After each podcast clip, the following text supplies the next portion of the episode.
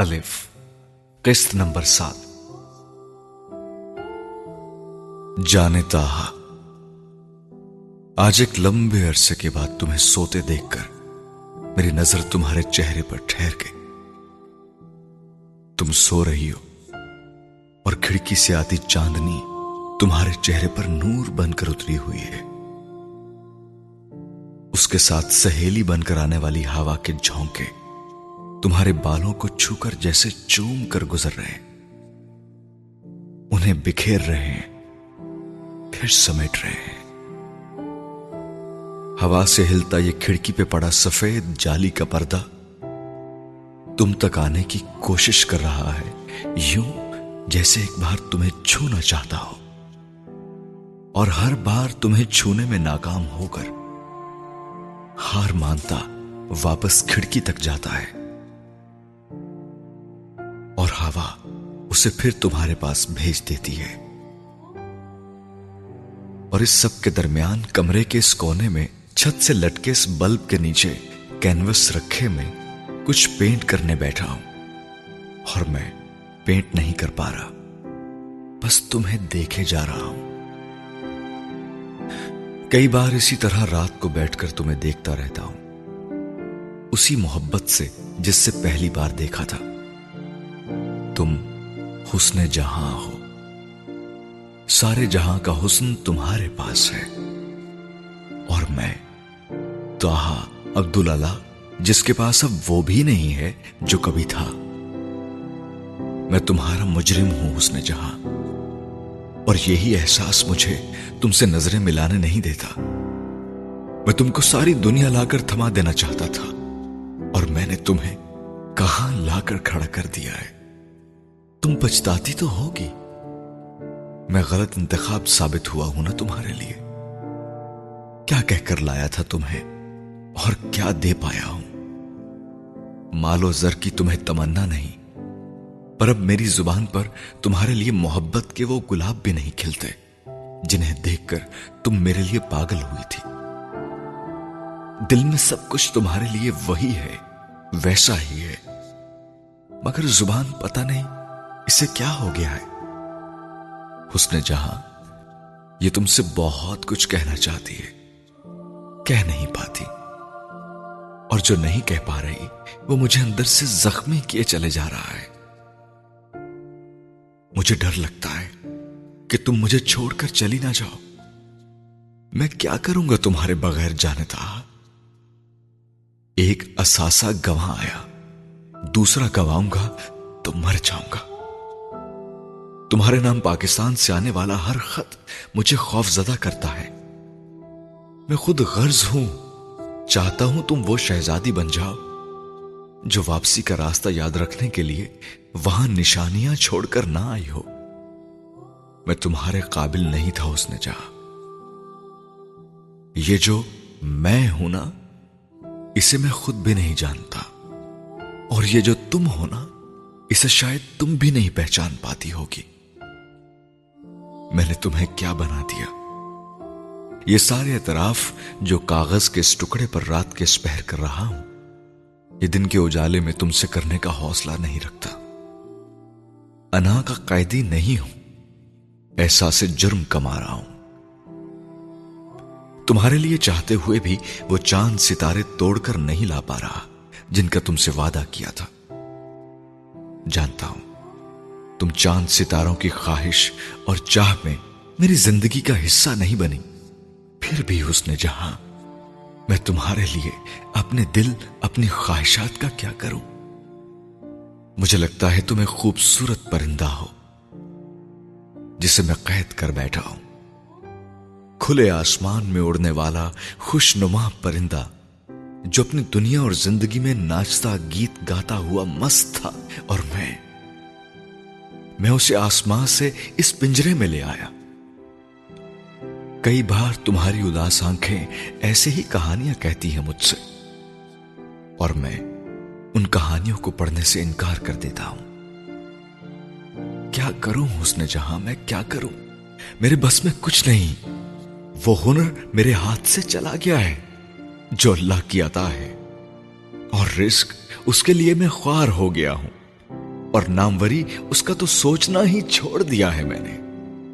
میں بیسویں صدی میں طاہا عبدل اللہ بن کر پیدا ہوا تھا اور طاہا عبدل اللہ ہی مر جاؤں گا۔ میرا نام سننے پر کسی کو کچھ یاد نہیں آئے گا، کسی کا سر احترام سے نہیں جھکے گا، میں استادوں میں شمار نہیں ہوں گا۔ وہ غما جو میرے سر پر بیٹھنے آیا تھا میں نے اڑا دیا، اب وہ دوبارہ نہیں آئے گا۔ مجھے ناموری کھونے کا رنج نہیں ہے، دلوں کو توڑنے کا غم ہے۔ پہلے وہ دل بابا کا تھا، اب تمہارا ہے۔ میں جس سے محبت کرتا ہوں اسے خوش نہیں رکھ پاتا۔ کیا یہ صرف میرا المیہ ہے یا ہر محبت کرنے والے کا؟ تم نے کروٹ لے لی ہے، مجھ سے منہ پھیر لیا ہے، اب میں تمہارا چہرہ نہیں دیکھ پا رہا۔ چاندنی دل فریب نہیں رہی، ہوا اپنی مستی کھونے لگی ہے۔ سفید جالی کا وہ پردہ اب تم تک پہنچنے کی جد و جہد میں تھکنے لگا ہے۔ رات گزر گئی ہے اور میں طاہا عبدل اعلیٰ آج بھی خالی کینوس لیے بیٹھا رہ گیا ہوں۔ یہ میری ہر رات کی کہانی ہے۔ کوئی طاہا عبدل اعلیٰ جیسی قسمت لے کر نہ آئے، اور آئے تو اس میں حسن جہاں نہ آئے، جو نہ اس کے ساتھ جی سکے نہ اس کے بغیر۔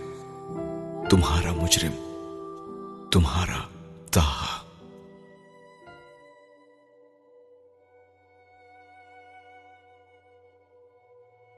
قلب مومن نے سر اٹھا کر عبدل اعلیٰ کو دیکھا تھا، وہ اس کی طرف متوجہ نہیں تھے، اس صندوقچی کے اندر موجود خطوں کو نمناک آنکھوں سے دیکھ رہے تھے۔ یہ سارے خط وہ ہیں جن کا جواب نہیں دیا میں نے، کچھ پڑھ کے کچھ بغیر پڑھے رکھ دیے۔ جن خطوں کے جواب نہیں ملتے وہ زندگیاں بدل دیتے ہیں، لکھنے والی کی بھی اور اس کی بھی جس کے نام لکھے گئے ہو۔ عبدل اعلیٰ لرزتے ہاتھوں سے ان خطوں کو چھو رہے تھے، اتنی نرمی سے یوں جیسے انہیں ڈر ہو وہ ان کے ہاتھوں میں تتلی کے پروں کی طرح بکھر جائیں گے۔ آؤ قلب مومن، تمہیں تمہارے باپ کی کہانی سناتا ہوں، اپنی اور تمہارے باپ کی۔ میں تمہیں بتاتا ہوں غرور کے ایک لمحے نے میرے ساتھ کیا کیا تھا۔ وہ اس کے سامنے میز کی دوسری طرف ایک سٹول پر بیٹھ گئے تھے، کسی بت کی طرح ان کے چہرے کی جھریاں اس لیمپ کی روشنی میں یکدم سینکڑوں سے ہزاروں اور ہزاروں سے لاکھوں میں تبدیل ہو گئی تھیں، جو ان کے سر پر اس میز کے اوپر لٹک رہا تھا۔ ایک پرانے قصہ گو کی طرح وہ ماضی میں ڈوبے ہوئے سامنے والے کو بھی وہیں لے جانے کی کوشش کر رہے تھے۔ قلب مومن اب ان کے بالمقابل بیٹھا پلکیں جھپکائے بغیر اس چہرے کو دیکھ رہا تھا جسے وہ کبھی کسی غلطی کی توقع نہیں کرتا تھا۔ گناہ تو بہت دور کی بات تھی۔ وہ رات کے پچھلے پہر ان کے گھر کے صحن کے بیچوں بیچ اپنے سفید لباس، سیاہ لمبی ٹوپی اور سیاہ چوغا نما چادر میں ملبوس گھومتا جا رہا تھا، گھومتا ہی چلا جا رہا تھا۔ نظر تھی کہ اس پر ٹھہر ہی نہیں رہی تھی، صرف چاندنی تھی جو اس پر رات کے اس پچھلے پہر اتر بھی رہی تھی اور ٹھہر بھی رہی تھی۔ اپنے بائیں پیر پر پھرکی کی طرح گھومتا بائیں ہاتھ کی ہتھیلی کو زمین کی طرف جھکائے، دائیں ہاتھ کی ہتھیلی آسمان کی طرف اٹھائے طاہا عبدل اعلیٰ کہیں اور ہی پہنچا ہوا تھا۔ برآمدے میں کھڑے عبدل اعلیٰ نے اسے دیکھا تھا اور مسکرا دیے تھے۔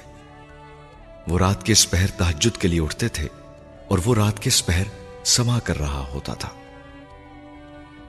ان کے خاندان میں وہ پہلا تھا جو مولانا جلال الدین رومی کے ان مریدوں میں شامل ہوا تھا جو رقص کرتے ہوئے درویش کہلاتے تھے۔ وہ رقص اللہ سے ان کی محبت کا اظہار تھا، اللہ سے تعلق باندھنے کا ان کا طریقہ۔ گول چکر کاٹتے ہوئے جیسے ان پر حال آ جاتا تھا اور اس حال میں ہی وہ گھومتے جاتے، چکر کاٹتے رہتے، یہاں تک کہ ان کا وجود جیسے دنیا کے جھمیلوں اور زمینی گردش سے کہیں نکل جاتا اور وہ کہیں اور پہنچ جاتے۔ اور جب یہ سما خوانی اور رقص ختم ہوتا تو وہ رقص کرنے والے درویش جیسے خود کو معرفت کی کسی اور منزل پر پاتے تھے۔ طاہا عبد اللہ رومی کا مداح تھا اور مداح سے عقیدت مندی اور مریدی کا وہ سفر اس نے بڑی برق رفتاری سے طے کیا تھا، اور عبدل اعلیٰ نے نہ اسے روکا تھا اور نہ ہی انہیں کوئی خوف محسوس ہوا تھا کہ خطاطی سے اس کا دھیان ہٹ جائے گا۔ وہ شروع شروع میں سما خانے میں رقص کرنے والے درویشوں کا رقص دیکھنے جایا کرتا تھا اور پھر وہ ان میں شامل ہو گیا تھا۔ وہ رقص بھی اتنا ہی مشقت طلب کام تھا جتنا محقق انداز میں کی جانے والی خطاطی جس میں ان کا خاندان مشہور تھا۔ محقق خطاطی خطاطی کے چھ بنیادی مشکل ترین اور خوبصورت ترین سٹائلز میں سے ایک تھا، اور ایک زمانے میں مملوک خاندان کے دور حکومت میں نہ صرف اس کا طوطی بولتا تھا بلکہ اسے قرآن پاک کے نسخے لکھنے کے لیے بار بار استعمال کیا جاتا تھا۔ عبدل اعلیٰ کا خاندان شام سے تعلق رکھتا تھا اور ان کے آبا و اجداد محقق خطاطی کے لیے پورے عرب میں جانے جاتے تھے۔ محقق خطاطی میں استاد کا درجہ حاصل کرنے والے زیادہ تر لوگ انہی کے خاندان کی مختلف نسلوں میں ایک کے بعد ایک آتے رہے تھے۔ عرب قومیت رکھتے ہوئے ان کے آبا و اجداد شام سے ہجرت کرتے ہوئے مملوک خاندان کے دور حکومت میں ان بہت سے ملکوں میں ہجرت کرتے رہے جہاں جہاں بارہ سو پانچ سے پندرہ سو پانچ میں مملوک خاندان حکومت کرتا رہا، اور ان کے آبا و اجداد میں سے ہی کچھ کو الحمراء کے محلات اور قرطبہ کی مساجد میں مور سلطنت کے زمانے میں خطاطی کرنے کا موقع ملا۔ اسپین میں مسلمانوں کی سلطنت کے زوال کے بعد ان کے آبا و اجداد ترکی آ کر بسے تھے، اور ترکی میں اس وقت سلطنت عثمانیہ نے خطاطی کے نسخ اور تالوت سٹائلز کو فروغ دینا شروع کر دیا تھا۔ محقق آہستہ آہستہ اپنا مقام کھونے لگا، اور اس سے منسلک افراد اور خاندانوں میں ہونے والی کمی نے جیسے اسے متروک کر دینے میں کلیدی کردار ادا کیا تھا۔ مگر عبدل اعلیٰ کے دادا اور باپ ان حالات میں بھی محقق خطاطی ہی کرتے رہے، اور یہ پہچان اب کئی نسلوں سے عبدل اعلیٰ کے ساتھ چل رہی تھی۔ وہ محقق خطاطی کے اب زندہ رہ جانے والے واحد استاد تھے، اور یہی اثاثہ اب وہ اپنے اکلوتے بیٹے طاہا کو سونپ رہے تھے جو بچپن سے ان کے ساتھ خطاطی کرتا آ رہا تھا اور اپنے کام میں اپنی عمر سے زیادہ مہارت اور کمال رکھتا تھا۔ اس رقص نے بھی نہ اس کی توجہ کو خطاطی سے ہٹایا تھا نہ بھٹکایا تھا۔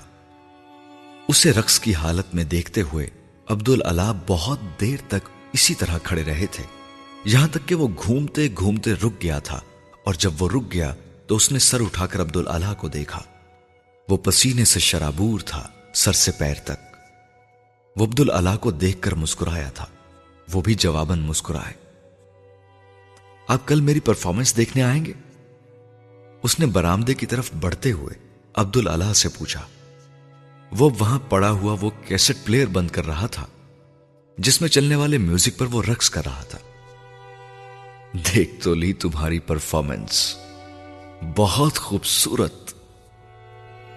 عبدل اعلیٰ نے دونوں ہاتھوں سے داد دینے والے انداز میں اس کے لیے تالی بجائی۔ آپ نے سٹیج پر بھی لوگوں کے سامنے میری پرفارمنس نہیں دیکھی؟ وہ بھی تو دیکھیں بابا، طاہا نے ان کے پاس آتے ہوئے بڑے شوق سے کہا تھا۔ عبدل اعلیٰ نے اپنے دراز قد تیکھے نئے نقش والے بیٹے کو دیکھا، انہیں اپنی بیوی کی یاد آئی۔ لوگوں کے لیے تھوڑی ناچتے ہو تم طاہا، تم تو اللہ کے لیے ناچتے ہو، اس کی محبت، اس کے عشق میں۔ میں دیکھوں نہ دیکھوں، لوگ دیکھیں نہ دیکھیں، کیا فرق پڑتا ہے، انہوں نے اس سے کہا تھا۔ وہ دونوں اب ساتھ چلتے ہوئے گھر کے اندر والے حصے میں آ گئے تھے۔ لوگوں کے لیے تو نہیں ناچ رہا بابا، میں تو اپنے ملک کی نمائندگی کر رہا ہوں، فیسٹیول ہے، دوسرے ملکوں سے بھی لوگ آ کر پرفارم کر رہے ہیں، میں بھی اپنے ملک کے لیے پرفارم کر رہا ہوں، سب انتظار میں ہیں میری پرفارمنس دیکھنے کے لیے۔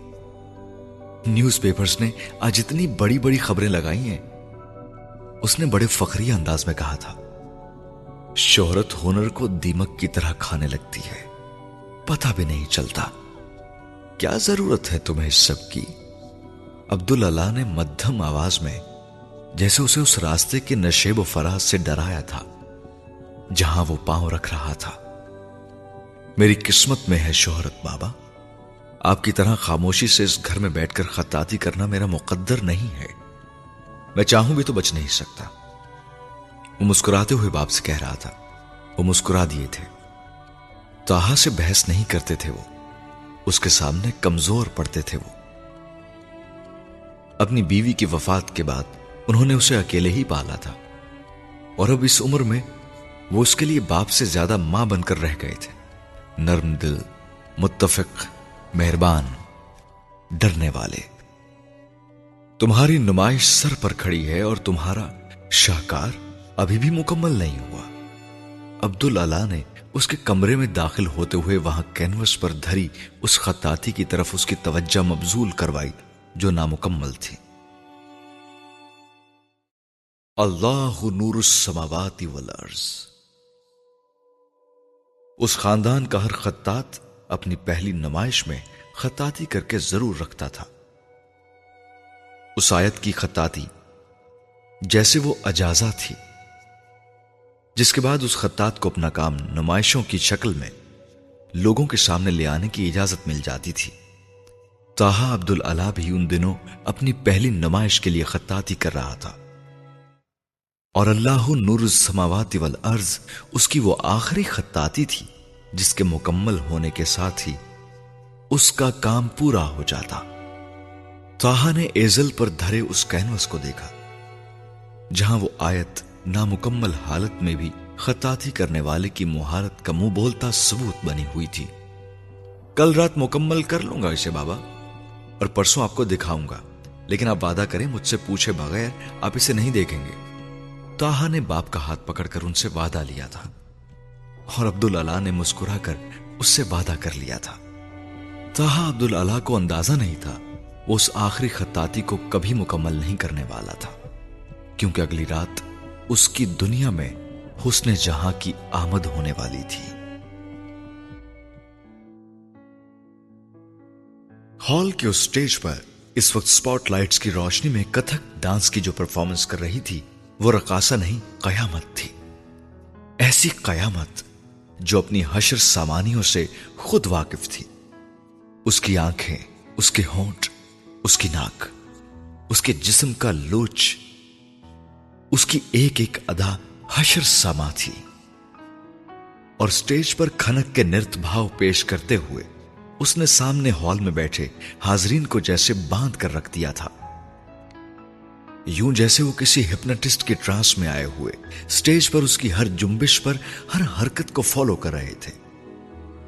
وہ آگ لگانے آئی تھی اور وہ آگ لگا رہی تھی۔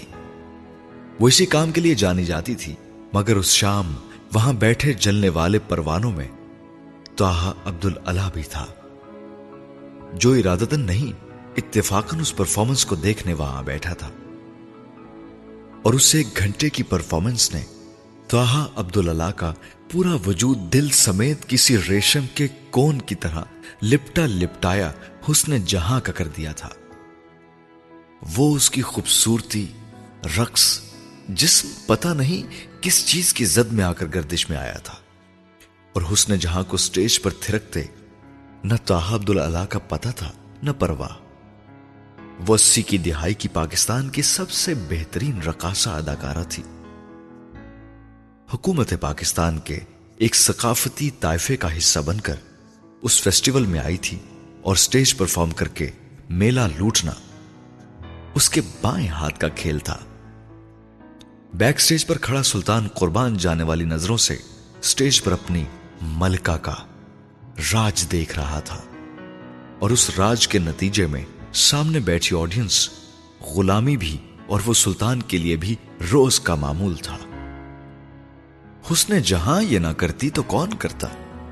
کوئی تھا ہی نہیں اس کے سامنے ٹھہرنے والا۔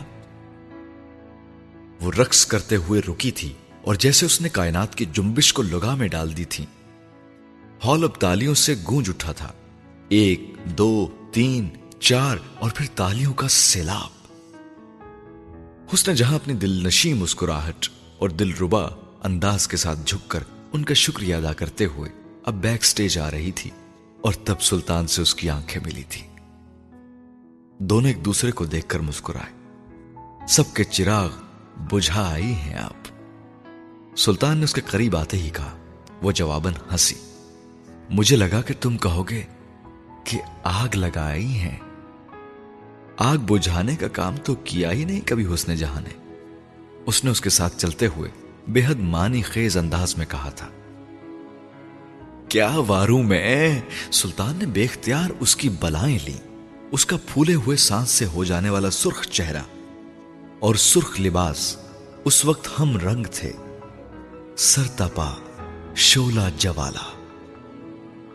اپنا آپ حسن جہاں نے ساتھ چلتے ہوئے جیسے اسے چھیڑا. وہ تو کب کا وار دیا. سلطان نے بے ساختہ اس کے عقب میں چلتے ہوئے اناؤنسمنٹ کے اس شور میں کہا جو اب اگلے پرفارمر کو متعارف کروانے کے لیے کی جا رہی تھی. وہ وہاں حسن جہاں کی پہلی پرفارمنس تھی اور اگلے دن اسے دوسری پرفارمنس دینی تھی اور اس کے بعد تین چار دن کے وقفے کے بعد تیسری پرفارمنس اور پھر وہ پاکستان لوٹ جاتے. مگر اس دن سلطان کی پرفارمنس کے دوران آنکھیں پھڑکنے لگی تھی اور اس کی آنکھ جب پھڑکتی تھی حسن جہاں کو نظر لگتی تھی اور کوئی نہ کوئی مسئلہ ضرور ہوتا اس کی پرفارمنس کے درمیان. مگر اس دن سلطان کے متفکر ہونے اور آنکھ کے مسلسل پھڑکنے کے باوجود کوئی مسئلہ نہیں ہوا تھا. اب وہ پرفارمنس ختم کر کے واپس آئی تھی تو جیسے سلطان کو قرار آیا تھا. شاید وہم ہی کرتا رہتا ہوں میں. حسن جہاں کے ساتھ میک اپ روم کی طرف جاتے ہوئے سلطان نے اپنے سارے اندیشوں کو جھٹک دیا. نظر حسن جہاں کو بہت بار لگی تھی مگر نظر میں وہ پہلی بار آئی تھی. وہ رات کے پچھلے پہر اس کے کمرے میں اسے کافی دینے آئے تھے. وہ اس پہر پینٹ کر رہا ہوتا تھا یا رقص اور یہی وقت عبدل علا کے کام کا بھی تھا. دروازہ بجا کر وہ اندر داخل ہوئے تھے. طاہا کمرے میں نہیں تھا مگر جو چیز انہوں نے کمرے میں داخل ہوتے ہوئے دیکھی تھی اس نے انہیں لرزا دیا تھا. ایزل پر دھرے کینوس میں ایک ناچتی ہوئی عورت کا وجود, اس کا سرخ ہوا میں لہراتا ہوا فراک اور اس کے جسم کے نشیب و فراز. وہ جیسے سٹیج سے پرفارم کرتے ہوئے سیدھا اس کینوس پر اتر آئی تھی. عبدل علا کو یقین نہیں آیا تھا کہ وہ طاہا کا کینوس تھا. انہیں لگا انہیں غلطی لگی ہوگی, وہ کسی اور کا کینوس اٹھا لایا ہوگا.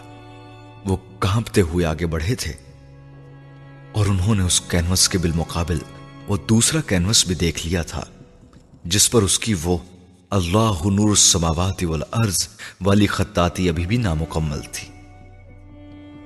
وہیں تھی جہاں وہ دو راتیں پہلے تھی اور اس دوسرے کینوس پر بنے ہوئے وجود میں لگے ہوئے سارے رنگ ابھی گیلے اور تازہ تھے, روشنی میں چمک رہے تھے یوں جیسے وہ ابھی ابھی ہی انہیں بناتا ہوا گیا تھا. وہ طاہا عبداللہ ہی کا پیلٹ تھا, اسی کے سٹروک تھے, اسی کا کام تھا. مگر اس آیت کو پینٹ کرتے کرتے وہ اس عورت کے جسم کو اس کینوس پر کس طرح لے آیا تھا عبداللہ کو یہ سمجھ نہیں آ رہی تھی. بابا کھنکے کی آواز پر وہ پلٹے تھے. طاہا کمرے میں آیا تھا اور باپ کو وہاں کھڑا دیکھ کر یقیناً اس کے پیروں کے نیچے سے زمین ویسے ہی سرکی ہوگی جیسے اس تصویر کو دیکھ کر عبداللہ کے پیروں کے نیچے سے. تم اللہ کی سنائی کرتے ہوئے کسی کا حسن پینٹ کرنے بیٹھ گئے طاہا. ان کی آواز اور سوال میں جو جلال تھا وہ طاہا عبدالعلا کے لیے نیا تھا. باپ کا غصہ تو اس نے کبھی دیکھا ہی نہیں تھا اور اب دیکھا تھا تو گنگ ہو گیا تھا. یہ تمہارا شاکار ہوتا اللہ نور السماوات والارض, یہ نہیں. انہوں نے باری باری دونوں کینوسوں کی طرف اشارہ کیا تھا بے حد غضبناک انداز میں. تم اللہ کی آیت کی خطاطی کرتے کرتے اسے ادھورا چھوڑ کر اس عورت کا جسم اور چہرہ بنانے بیٹھ گئے. ان کی آواز میں اب غم تھا. اس خاندان میں پہلی بار ہوا تھا کہ کوئی خطاط کسی عورت کو پینٹ کرنے لگا اور وہ بھی انہی کا بیٹا. غلطی ہو گئی بابا, طاہا نے بے ساختہ ان سے کہا۔ عبدل اعلیٰ نے بات کاٹ دی۔ گناہ کہتے ہیں اسے، غلطی نہیں۔ آپ سے معافی مانگوں یا اللہ سے؟ اس نے جواباً کہا تھا۔ وہ اس کی بات پر اس کا چہرہ دیکھنے لگے۔ طاہا، ہم خطاطوں کے قبیلے سے ہیں، وہ بھی اس خطاطی سے جو قرآن پاک کے نسخے لکھنے کے لیے کی جاتی ہے۔ محقق والے ہیں ہم، ہمارے یہ ہاتھ، ان کا ہنر امانت ہے اللہ کی، اور اللہ اپنی امانت میں خیانت برداشت نہیں کرتا۔ وہ اب نرم پڑتے ہوئے اسے سمجھا رہے تھے۔ کون ہے یہ؟ انہوں نے اس سے پوچھا۔ حسن جہاں، طاہا نے بے اختیار کہا۔ عبدل اعلیٰ تذہی کا میز انداز میں ہنسے۔ کچھ بھی نہیں ہے حسن جہاں، چہرہ ہے، چہرے بگڑ جاتے ہیں، جسم ہے، جسم ڈھل جاتے ہیں، جو فنا ہو جائے وہ کہاں کی حسن جہاں۔ وہ اس سے کہتے ہوئے کمرے سے باہر چلے گئے تھے۔ بہت بڑی غلطی تھی جو ان کے بیٹے نے کی تھی، مگر عبدل اعلیٰ کو یقین تھا وہ پہلی اور آخری غلطی تھی، کیونکہ وہ پچھتا رہا تھا، یا کم از کم انہیں یہی لگا تھا۔ ان کا اندازہ غلط تھا کہ انہوں نے حسن جہاں کی حقیقت بتا دی تھی طاہا کو۔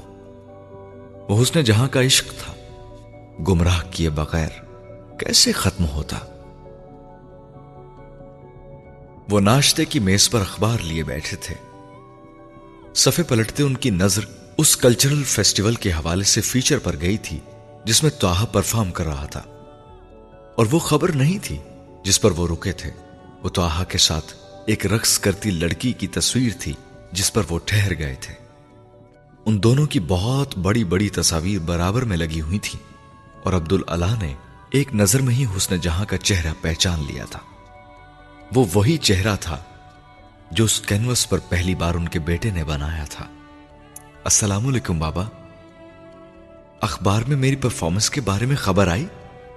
طاہا کمرے میں داخل ہوتے ہوئے ناشتہ کرنے کے لیے بیٹھ رہا تھا اور ساتھ ہی ان سے پوچھ رہا تھا۔ عبدل اعلیٰ نے کچھ کہے بغیر اخبار کا وہ صفحہ اس کے سامنے رکھ دیا تھا۔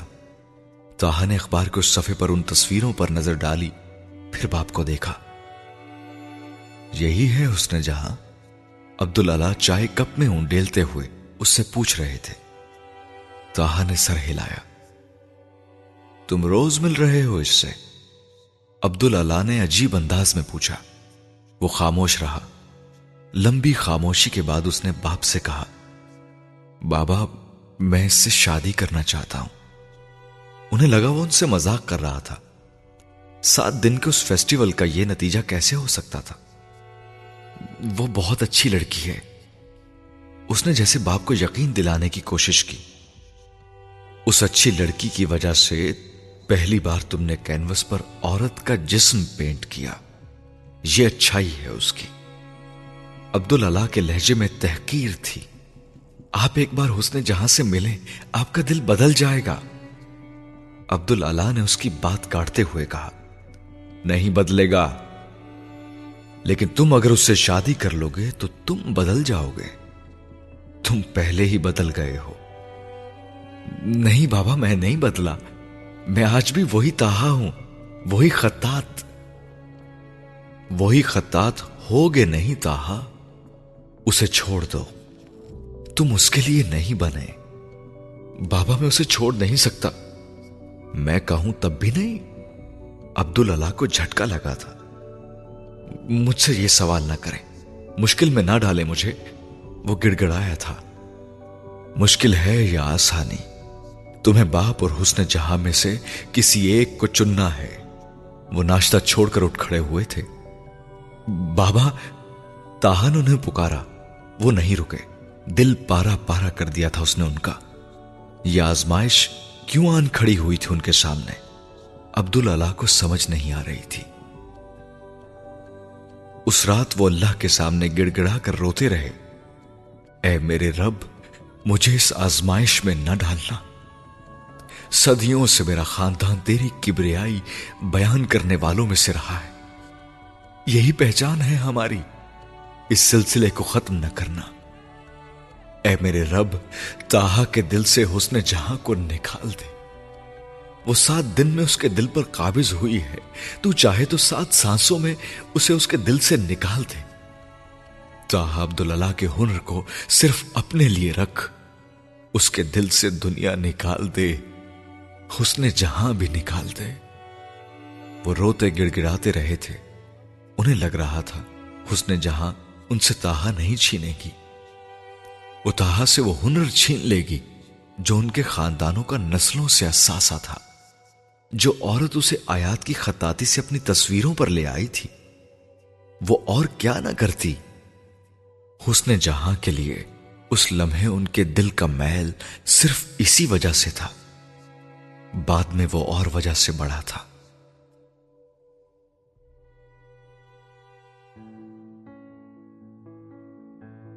سفید چادر میں سر تپا چھپی طاہا کے ساتھ اس شام ان کے گھر کی دہلیز پر کون کھڑا تھا؟ وہ عبدل اللہ بغیر بتائے بھی جان گئے تھے۔ وہ جس آزمائش سے بچنے کے لیے رات بھر روتے رہے تھے، وہ اگلے دن چل کر ان کے گھر آ گئی تھی۔ طاہا ان کے گھر اسے یوں لایا تھا جیسے وہ گھر عبدل اللہ کا نہیں، حسن جہاں کا تھا۔ ہاتھ پکڑ کر ملکہ کی طرح اور عبدل اللہ اندر اپنے کمرے میں چلے گئے تھے۔ زندگی میں انہیں ایسا غصہ کبھی نہیں آیا تھا۔ بابا، یہ حسن جہاں ہے، آپ سے ملنا چاہتی تھی۔ طاہا اسے بڑے کمرے میں ہی چھوڑ کر اندر ان کے کمرے میں آیا تھا۔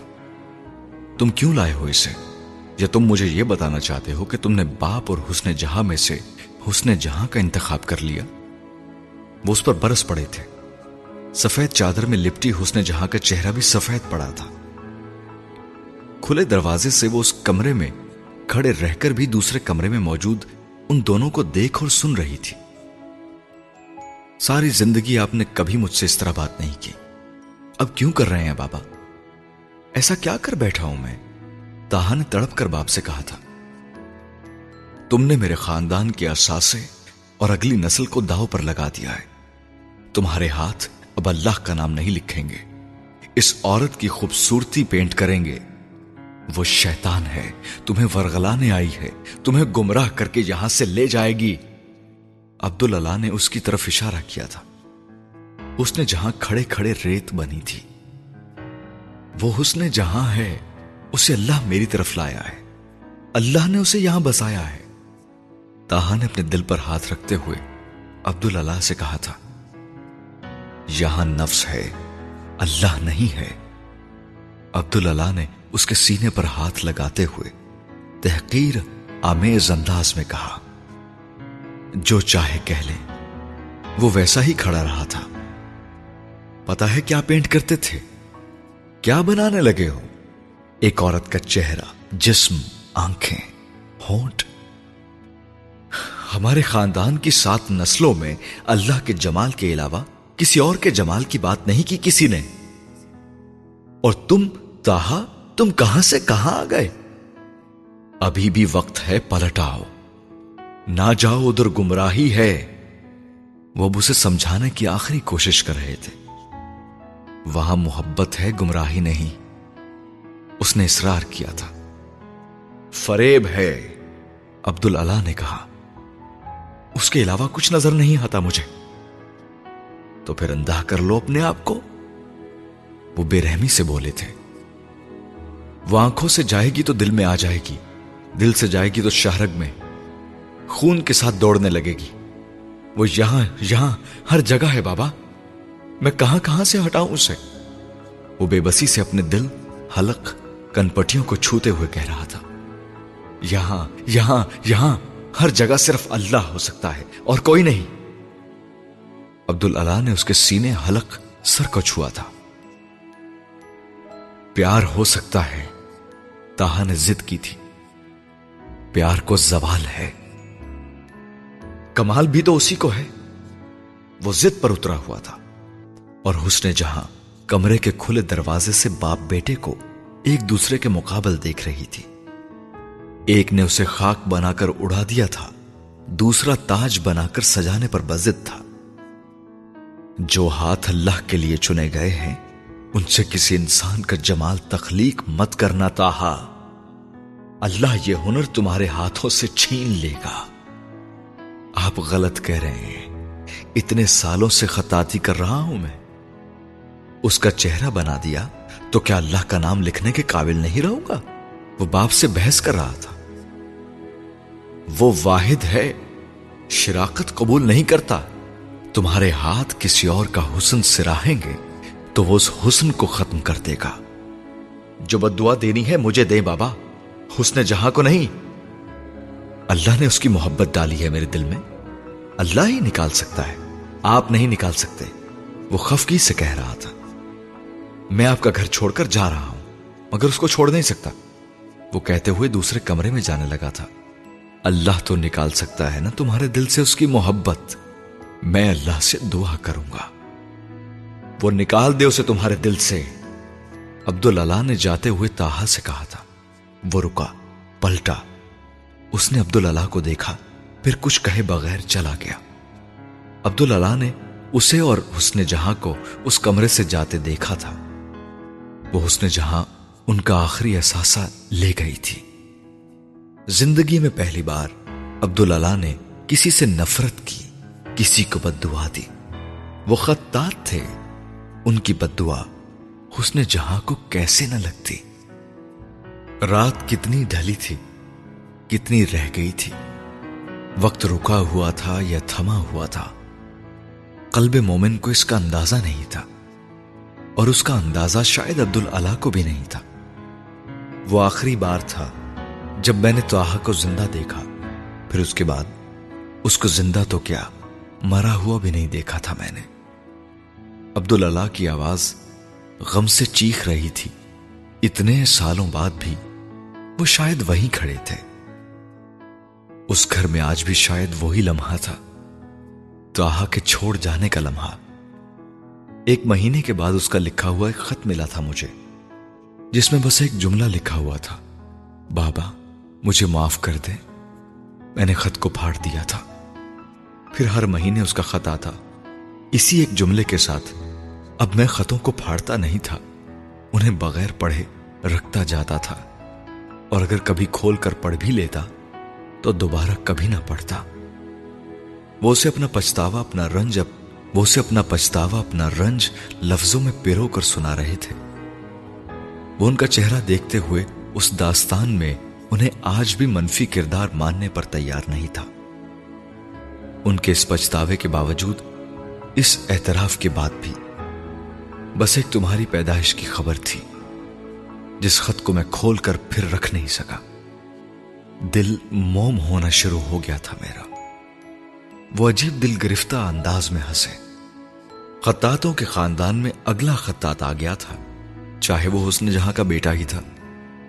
میں اب طاہا کے خطوں کا انتظار بھی کرنے لگا تھا، تمہارے بارے میں جاننے کے لیے، اور اسے معاف کرنے کے بارے میں سوچنا بھی شروع کر دیا تھا میں نے۔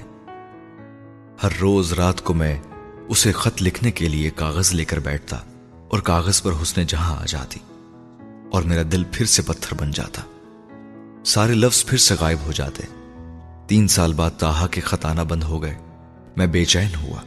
پھر کچھ مہینوں کے بعد میں نے اسے خط لکھا، وہ خط ویسے ہی واپس آ گیا تھا۔ اس پتے پر اب طاہا نہیں رہتا تھا، مجھے لگا میں نے اسے پھر سے کھو دیا۔ ساری ساری رات بیٹھ کر میں اللہ سے معافی مانگتا رہتا تھا، اس سے پوچھتا تھا کہ میرا دل پتھر کا کیوں ہوا، اپنے خون سے ایسی بے اعتنائی برتنے کے قابل کیسے ہوا میں، حسن جہاں کو ایسا حقیر سمجھنے کی جرت کیسے ہوئی مجھے، میں صحیح تھا یا غلط؟ صحیح تھا تو سزا کیوں کاٹ رہا تھا؟ غلط تھا تو مجھے اپنی غلطی کا وقت پر احساس کیوں نہیں ہوا؟ قلب مومن نے اس بوڑھے خطاط کے گالوں پر آنسو پھیلتے دیکھے۔ آٹھ سال اسی طرح گزر گئے تھے۔ پھر ایک دن حسن جہاں کی طرف سے بھیجا ہوا پارسل ملا، اللہ کے نام لکھے ہوئے تمہارے خط تھے، اور انہی خطوں کے ساتھ حسن جہاں کا بھی ایک خط تھا، طاہا کے نام تھا۔ وہ وہ سمجھ رہی تھی وہ میرے پاس ہے، وہ اسے بہت پہلے چھوڑ کر چلا گیا تھا، اپنی آنا، ضد سب چھوڑ کر بھاگ گیا تھا، سب چھوڑ کر بھاگ گیا تھا میں تم لوگوں کے پاس۔ اللہ نے مجھے ایک موقع اور دیا تھا اپنی غلطی کو سدھارنے کا، میں اس بار کھونا نہیں چاہتا تھا یہ موقع، مگر دیر ہو گئی تھی۔ تاہا تمہاری ماں سے ناراض ہو کر گھر چھوڑ گیا تھا، ایک دوست کے پاس، اور ایک ایکسیڈنٹ میں وہ مر گیا۔ نہ میرا پتہ اس دوست کے پاس تھا نہ تم لوگوں کا، اس نے دفن کر دیا تھا اسے۔ کوئی چیز مومن کی آنکھوں میں چبھی تھی اور پھر اس کی آنکھیں دھندلائی تھی۔ وہ اپنے بچپن کے اس لمحے کے بارے میں سننا نہیں چاہتا تھا، وہ قصہ خاص سے کہنا چاہتا تھا کہ وہ وہیں رک جائے، مگر غم میں ڈوبے اس بڑے شخص کو وہ کیا کہتا، کس طرح کہتا؟ تم نہ ہوتے قلب مومن تو میں تاہا کے غم سے مر جاتا، تمہارے وجود نے زندہ رکھا مجھے، تم کو تو تاہا ہی سمجھ کر دوبارہ پالا میں نے، تم کو کیسے روکتا کسی چیز سے؟ جو تم نے کرنا چاہا میں نے کرنے دیا، تم بورڈنگ میں جانا چاہتے تھے میں نے جانے دیا، فلم میکنگ پڑھنا چاہتے تھے میں نے امریکہ میں بھیج دیا، تمہیں تو روکنے اور روکنے کا حوصلہ ہی نہیں تھا عبد العلا میں۔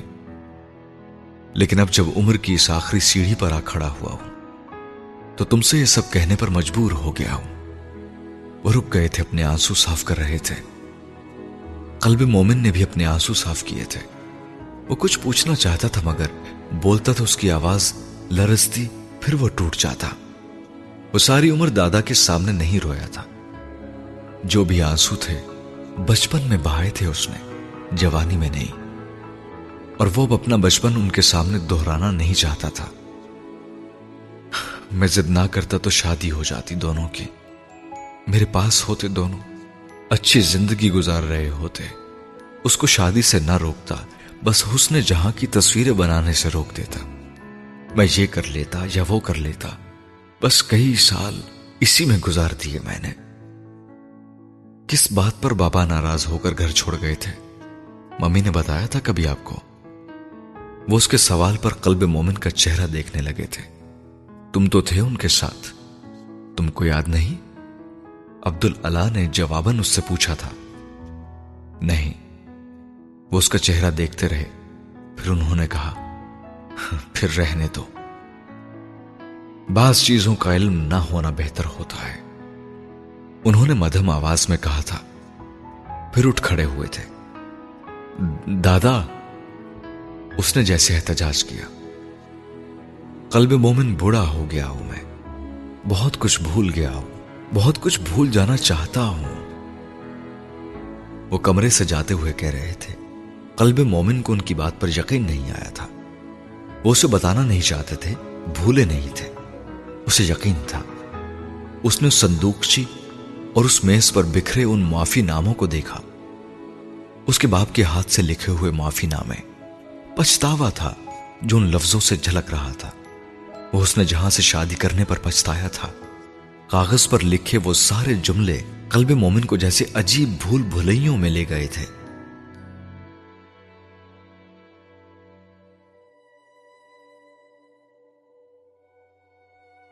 آپ کچھ نہیں بتائیں گے ابا؟ ہمیشہ خاموشی رہیں گے حسن جہاں کے بارے میں؟ وہ فون پر سلطان کو کرید رہی تھی۔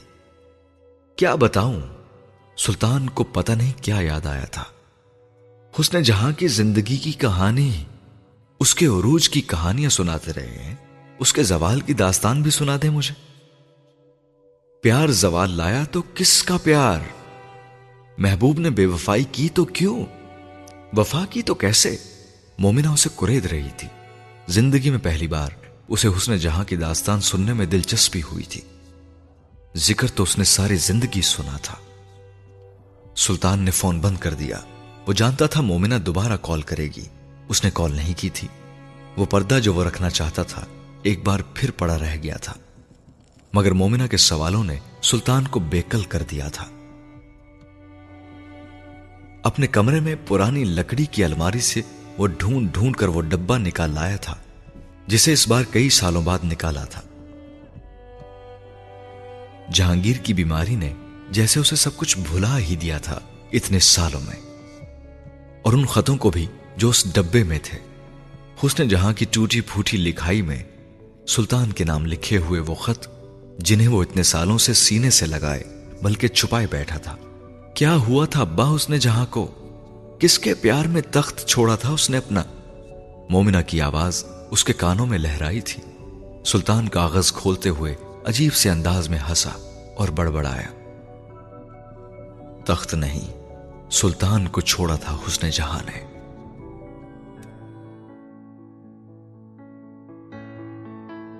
کینوس پر چڑھا کاغذ ہٹاتے ہی وہ لمحے بھر کے لیے منجمد ہو گئی تھی. بازو ہوا میں پھیلائے رقصاں یہ اس کا اپنا وجود تھا.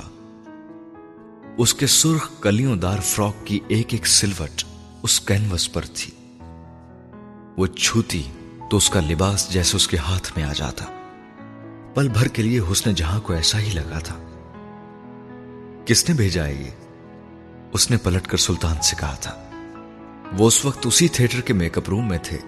دو گھنٹوں بعد اس کی پرفارمنس تھی اور یہاں میک اپ روم میں داخل ہوتے ہی اس قد آدم کینوس نے اس کا استقبال کیا تھا. طاہا عبدل اعلیٰ ہے کوئی، ڈانسر اور خطاط ہے، اس نے بھیجی ہے آپ کے لیے، سلطان نے اسے بتایا. اس نے مجھے کب دیکھا؟ وہ ششدر اس تصویر میں اپنے چہرے کے خدوخال دیکھ رہی تھی. اپنی گندھی چوٹیا کے بال اور اس میں پیرویا سفید موتیا، گلے میں پڑا وہ تعویز اور اس کی سیاہ ڈور. کل دیکھا ہوگا پرفارم کرتے. سلطان کو سمجھ نہیں آئی وہ کس بات پر حیران ہو رہی تھی. ایک رات میں بنا دی اس نے تصویر؟ حسن جہاں کو یقین نہیں آیا تھا.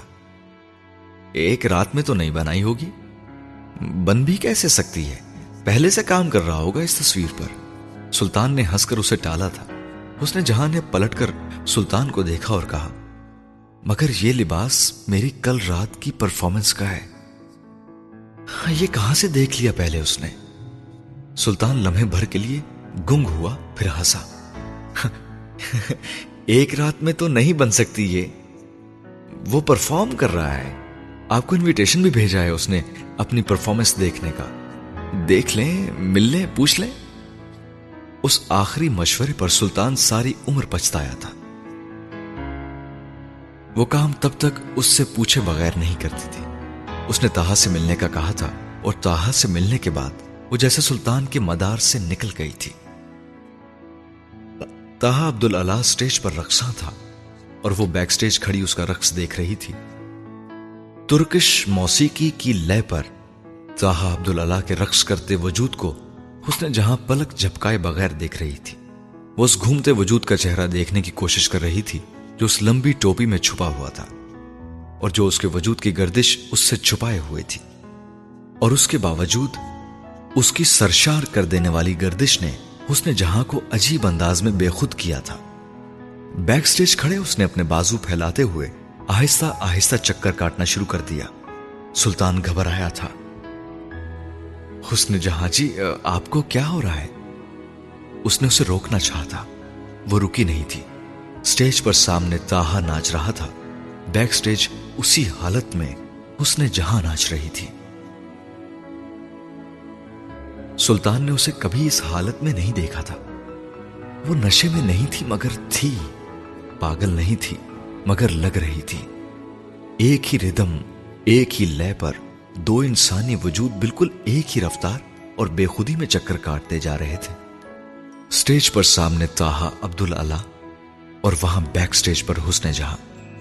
پھر میوزک بند ہوا تھا اور سلطان نے حسن جہاں کو اسی طرح چکرا کر کرتے دیکھا. وہ گھبرایا اور اسے سنبھالنے کے لیے بھاگا. سٹیج پر اس وقت طاہا آڈینس کے سامنے جھکتے ہوئے اپنی پرفارمنس پر داد لے رہا تھا. اس بات سے بے خبر کہ وہ جس کا عاشق تھا وہ اس کا محبوب بن گیا تھا. آپ ٹھیک ہیں؟ ہاں میں ٹھیک ہوں. کیا ہو گیا تھا آپ کو؟ آپ بتائیں کیا کر دیا ہے آپ نے مجھے؟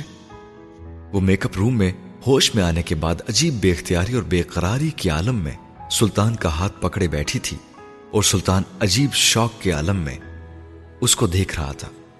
وہ اس سے بات کر رہی تھی مگر سلطان کو لگ رہا تھا جیسے اس کی آنکھوں میں کسی اور کا عکس تھا. وہ اس سے نہیں کسی اور سے بات کر رہی تھی. آپ کو کیا ہو گیا ہے حسن جہاں جی؟ سلطان نے اس کے ہاتھ سے اپنا ہاتھ چھڑایا. وہ گڑبڑائی.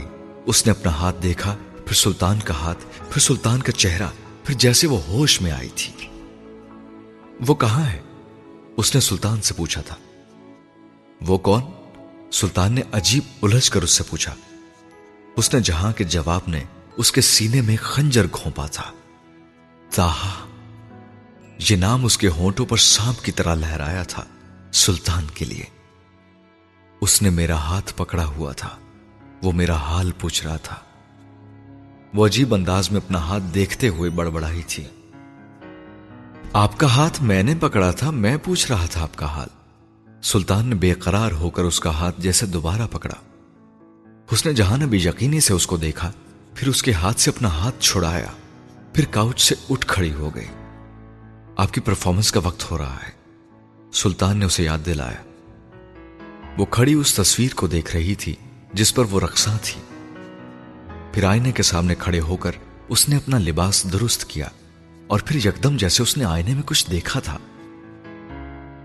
تمہیں وہ نظر آ رہا ہے؟ عجیب سرسراتی ہوئی آواز میں اس نے سلطان سے پوچھا۔ سلطان نے اس کی نظروں کے تعاقب میں آئینہ دیکھا۔ کون؟ تاہا۔ ایک اور خنجر گھونپا تھا اس نے سلطان کے سینے میں، ایک اور سانپ لہرایا تھا اس کے ہونٹوں پر۔ اس آئینے میں کیسے نظر آئے گا وہ؟ اس آئینے میں تو صرف آپ ہیں، اس نے پریشان ہو کر اس سے کہا تھا۔ وہ اسی طرح اپنے عکس کو دیکھ رہی تھی۔ مجھے کیوں نظر آ رہا ہے وہ؟ مجھے کیوں اپنا آپ نظر نہیں آ رہا؟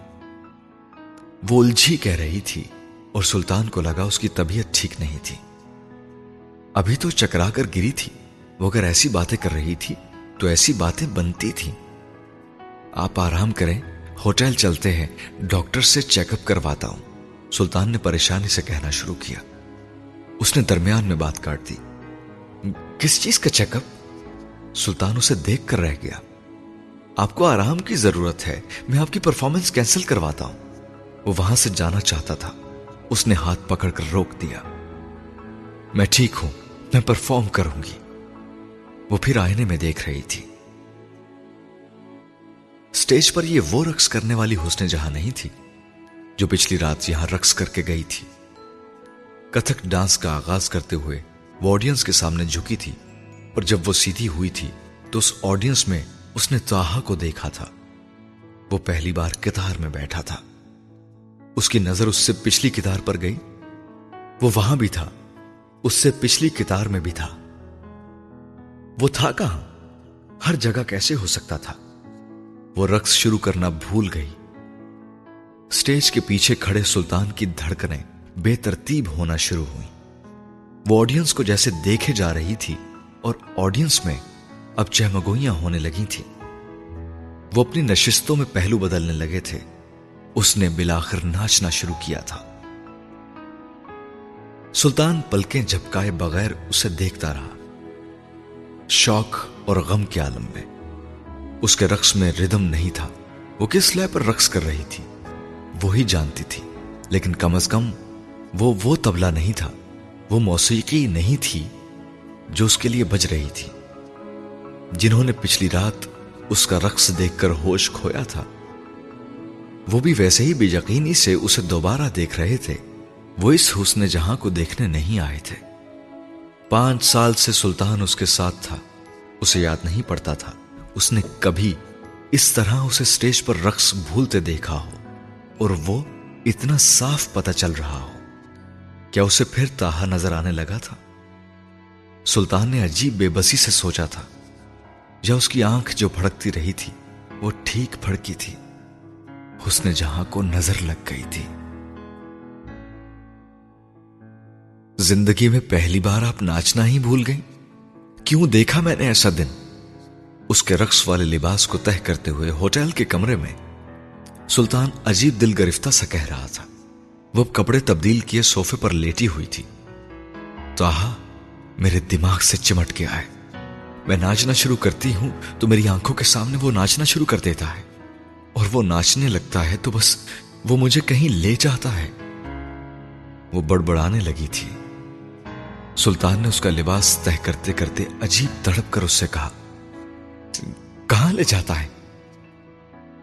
کسی اور دنیا میں، اس جسم سے باہر، وہاں میں پرندے کے ایک پر کی طرح ہوا میں اڑتی ہوں، وہاں میں اور وہ اور وہ سب رقص کرتے ہیں.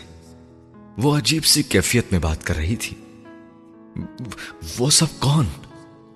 سلطان نے پھر بے چینی سے پوچھا. وہ سب جو وہاں ہیں، تاہا جیسے کپڑوں والے. وہاں زمین نہیں ہے، آسمان ہے، مگر پیروں کے نیچے. وہ گنگ اسے دیکھ رہا تھا. ایسی باتیں آپ نے کبھی نہیں کی، ایسی باتیں تو حسن جہاں نے اس کی بات کاٹ کر کہا تھا. مجھے تاہا سے ملنا ہے. سلطان انکار کرنا چاہتا تھا اور اسے بتانا چاہتا تھا کہ وہ مر کر بھی تاہا اور اس کا سامنا نہیں کروائے گا، مگر تبھی ہوٹل کے کمرے کے دروازے پر دستک ہوئی تھی اور سلطان بے اختیار خوش ہوا تھا. حسن جہاں کا ذہن بڑھ جاتا، شاید وہ اس سے ملاقات کی ضد بھول جاتی. سلطان نے دروازہ کھول دیا تھا اور دروازہ کھولنے پر پہلی بار سلطان نے اپنے آپ کو بے بس محسوس کیا تھا. یہ جو کچھ بھی ہو رہا تھا یہ قسمت تھی، وہ اسے روک نہیں سکتا تھا. مجھے حسن جہاں سے ملنا ہے. سامنے کھڑے تاہا نے بے حد شستہ لہجے میں انگلش میں اس سے کہا تھا. سلطان کچھ کہے بغیر دروازے سے ہٹ گیا اور وہ ایک لمحے کی جھجک کے بغیر اندر چلا گیا تھا. وہ صوفے پر نیم دراز تھی. تاہا کو دیکھ کر کرنٹ کھا کر اٹھی تھی اور پھر اس نے جیسے سلطان کو پکارا تھا، سلطان سلطان. وہ پھر نظر آنے لگتا ہے، وہ ایسے ہی نظر آتا رہے گا. سلطان آگے بڑھا تھا اور اس نے حسن جہاں سے کہا، تاہا صاحب خود آئے ہیں، آپ سے ملنا چاہتے ہیں. وہ جیسے حسن جہاں کی اس کیفیت کو چھپانے کی کوشش کر رہا تھا. حسن جہاں نے اسے دیکھا، پھر تاہا کو، پھر وہ عجیب بے قراری کے عالم میں اس کی طرف گئی تھی. آپ نے مجھے کیا کیا ہے؟ وہ تاہا کے سامنے کھڑی ہو کر پوچھ رہی تھی اور تاہا نے جواباً اس سے پوچھا تھا، میں یہ سوال آپ سے کرنے آیا ہوں. تاہا نے جواباً اس سے کہا تھا. وہ دونوں ایک دوسرے کے سامنے کھڑے ایک دوسرے کو دیکھ رہے تھے اور سلطان ایک بے بس تماشائی کی طرح وہاں کھڑا تھا جو اس تماشے سے محظوظ نہ ہونے کے باوجود بھی اسے دیکھنے پر مجبور تھا. یہ تصویر دیکھ رہی ہیں؟ تاہا اب کمرے کی ایک دیوار کے ساتھ زمین پر رکھی اپنی بنائی ہوئی تصویر کی طرف اشارہ کر رہا تھا. یہ ایک رات میں بنائی ہے میں نے، پہلی بار آپ کو دیکھنے کے بعد، پہلی بار کسی عورت کا چہرہ اور جسم پینٹ کیا ہے میں نے. وہ اس سے کہہ رہا تھا. میں نہیں مانتی، حسن جہاں نے کہا. دوبارہ بنا دوں؟ اس نے جواباً حسن جہاں سے کہا تھا. ایک رات میں؟ حسن جہاں نے جیسے پوچھا. اس سے بھی کم. اس کے چہرے پر نظریں گاڑے کہہ رہا تھا. میں سامنے نہیں بیٹھوں گی، وہ اس سے کہہ رہی تھی. پہلے کب بیٹھی تھی؟ اس نے جواباً کہا تھا. لیکن تم سامنے بیٹھ کر بناؤ گے. وہ اب اسے چیلنج کر رہی تھی، یوں جیسے اپنے سحر کا توڑ کر رہی ہو. منظور، تاہا نے اگلے ہی لمحے کہا تھا. وہ دونوں سلطان کو بھول چکے تھے اور سلطان وہ ان دونوں کی کائنات محبت میں اب ایک ذرہ بھی نہیں رہا تھا. تاہا اگلی شام پھر سٹیج پر پرفارم کر رہا تھا اور حسن جہاں پھر اسے دیکھنے پہنچی تھی. سٹیج کے پیچھے وہ پھر اس کو دیکھتے ہوئے اس کی طرح ناچنے لگی تھی. سب کتھک دھرا کا دھرا رہ گیا تھا، سب تالیں، سب ٹھمکے، سب کچھ. تال تھی تو بس ایک ہی تال تھی، لے تھی تو بس ایک. وہ تاہا عبد العلا کے رنگ میں رنگتی جا رہی تھی اور سلطان اسے روکتے روکتے بے حال ہو رہا تھا. آپ اپنی پرفارمنس کی ریہرسل کریں، ایسے ناچتی رہیں گی تو پھر اپنا ناچ بھول جائیں گی. سلطان نے اسے روکا تھا. یہ کیوں نہیں بھولتا مجھے دیکھتے ہوئے اپنا رقص؟ وہ اس سے پوچھ رہی تھی اور سلطان کو لاجواب کر رہی تھی. مجھ سے ایسے سوال نہ کریں. سلطان نے جیسے اس کے سامنے اپنی بے بسی بیان کی تھی. دیکھو وہ نہیں بھولا نا، وہ جس کے لیے ناچ رہا ہے وہ نہیں بھولا، اور میں. وہ وہاں کھڑے اسے دیکھتے ہوئے ہنستے ہوئے رو رہی تھی یا روتے ہوئے ہنس رہی تھی. سلطان نہیں پہچان پایا، لیکن وہ ناچ رہی تھی ویسے ہی گول دائرے میں چکر کاٹتے ہوئے. سلطان اس کا ہاتھ پکڑ کر روکنا چاہتا تھا مگر وہ بگولا بنی ہوئی تھی، اس کے کیا کسی کے بھی ہاتھ میں نہ آتی. وہ اس رات ایک پارک میں ملے تھے. تاہا اپنے ساتھ کینوس اور ریزر لایا تھا. اور حسن جہاں اپنے ساتھ صرف سلطان. وہ پارک میں ازل رکھے کینوس اس پر ٹکائے واک وے کے لیمپس کی روشنی میں ایک بار پھر اسے پینٹ کر رہا تھا، اور وہ اس کے عقب میں پارک کی اوپر جاتی ہوئی سیڑھیوں پر سلطان کے ساتھ بیٹھی اس کے ہاتھ کی ہر جنبش پر جیسے فدا ہو رہی تھی.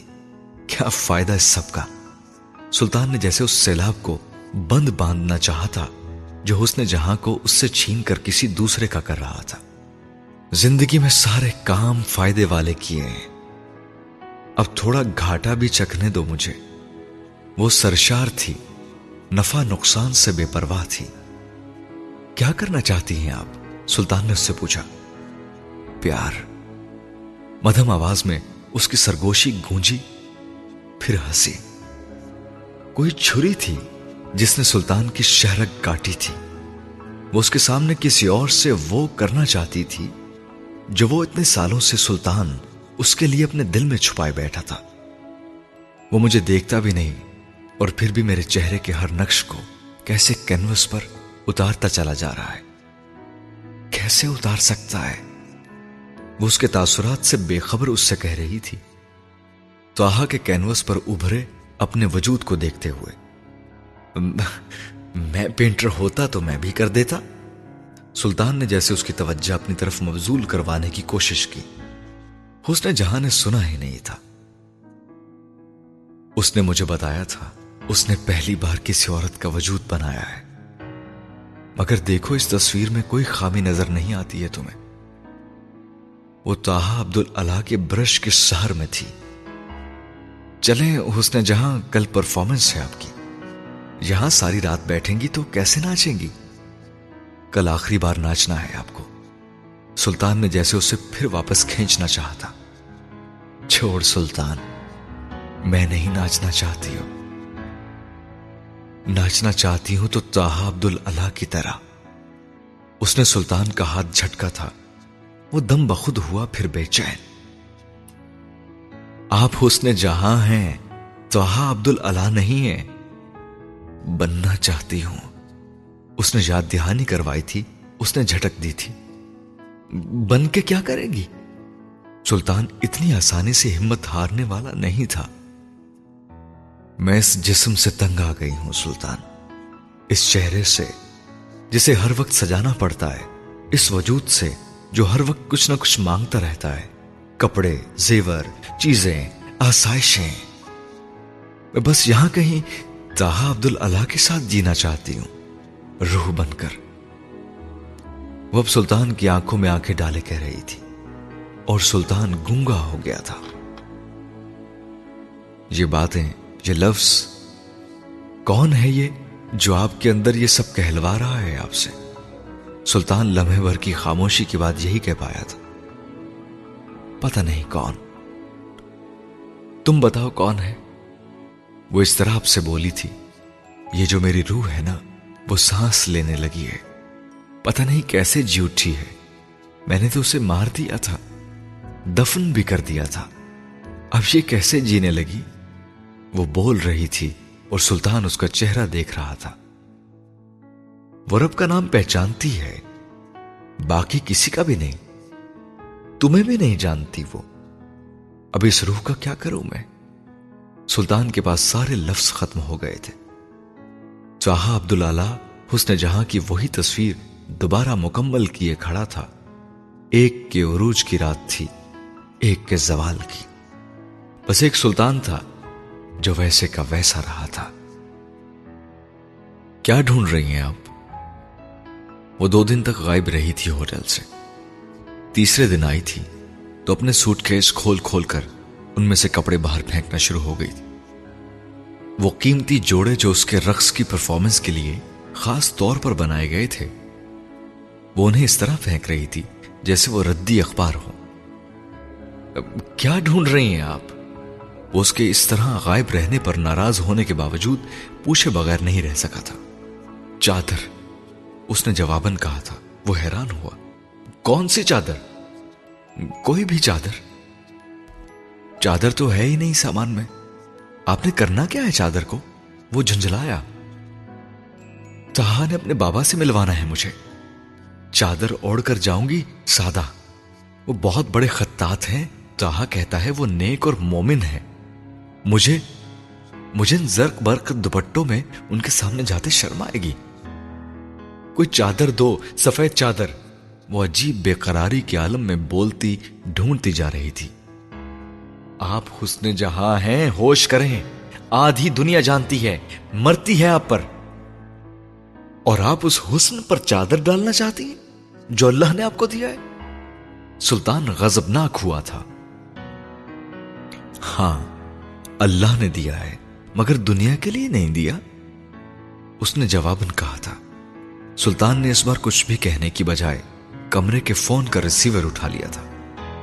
حسن جہاں بے اختیار اس کی طرف لپکی تھی. کس کو فون کر رہے ہو تم؟ آپ کی والدہ کو. میں یہ پاگل پن اور نہیں دیکھ سکتا. اس نے سلطان سے ریسیور چھین لیا. میرا مرا ہوا منہ دیکھو گے تم اگر ان کو بتاؤ تو، اس نے سلطان سے کہا تھا. وہ حسن جہاں مرنے کی بات کر رہی تھی. سلطان کو یقین نہیں آیا، وہ واقعی پاگل ہو گئی تھی. میں نے واپس نہیں جانا سلطان، وہ راستہ پیچھے رہ گیا. کوئی روکے گا مجھے تو میں زہر کھا لوں گی.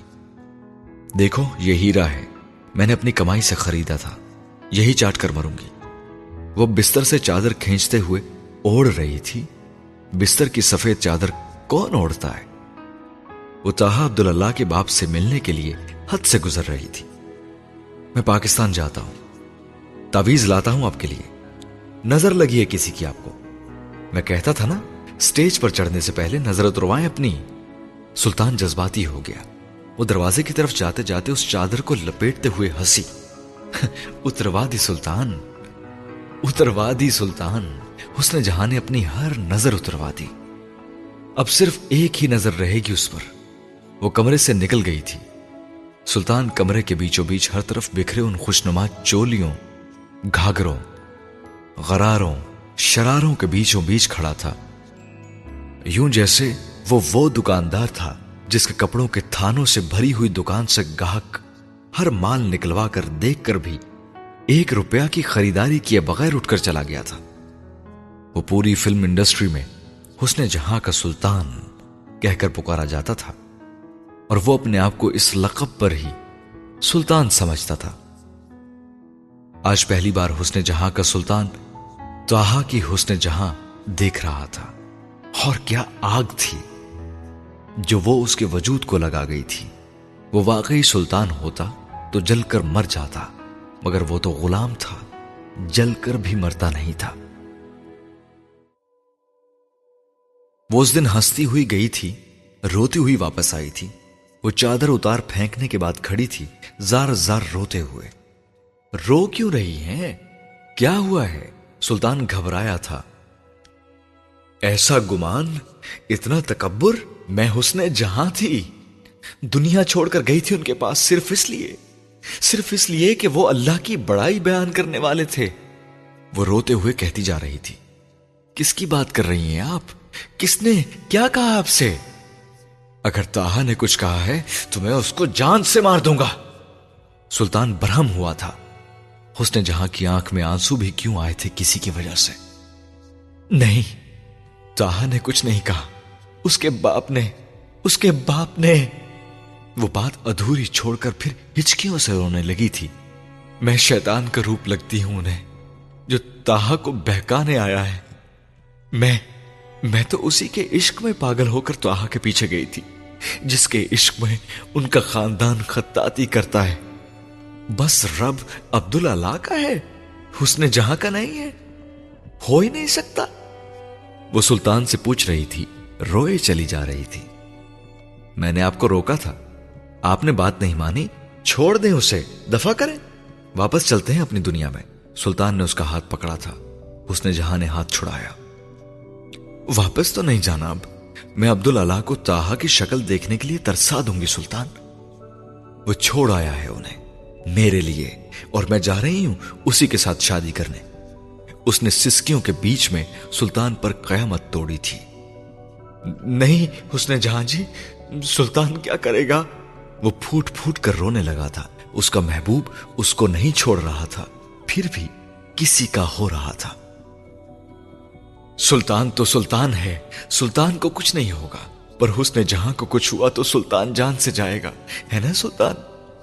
وہ اب اسے بہلا رہی تھی، ہاں بہلا رہی تھی۔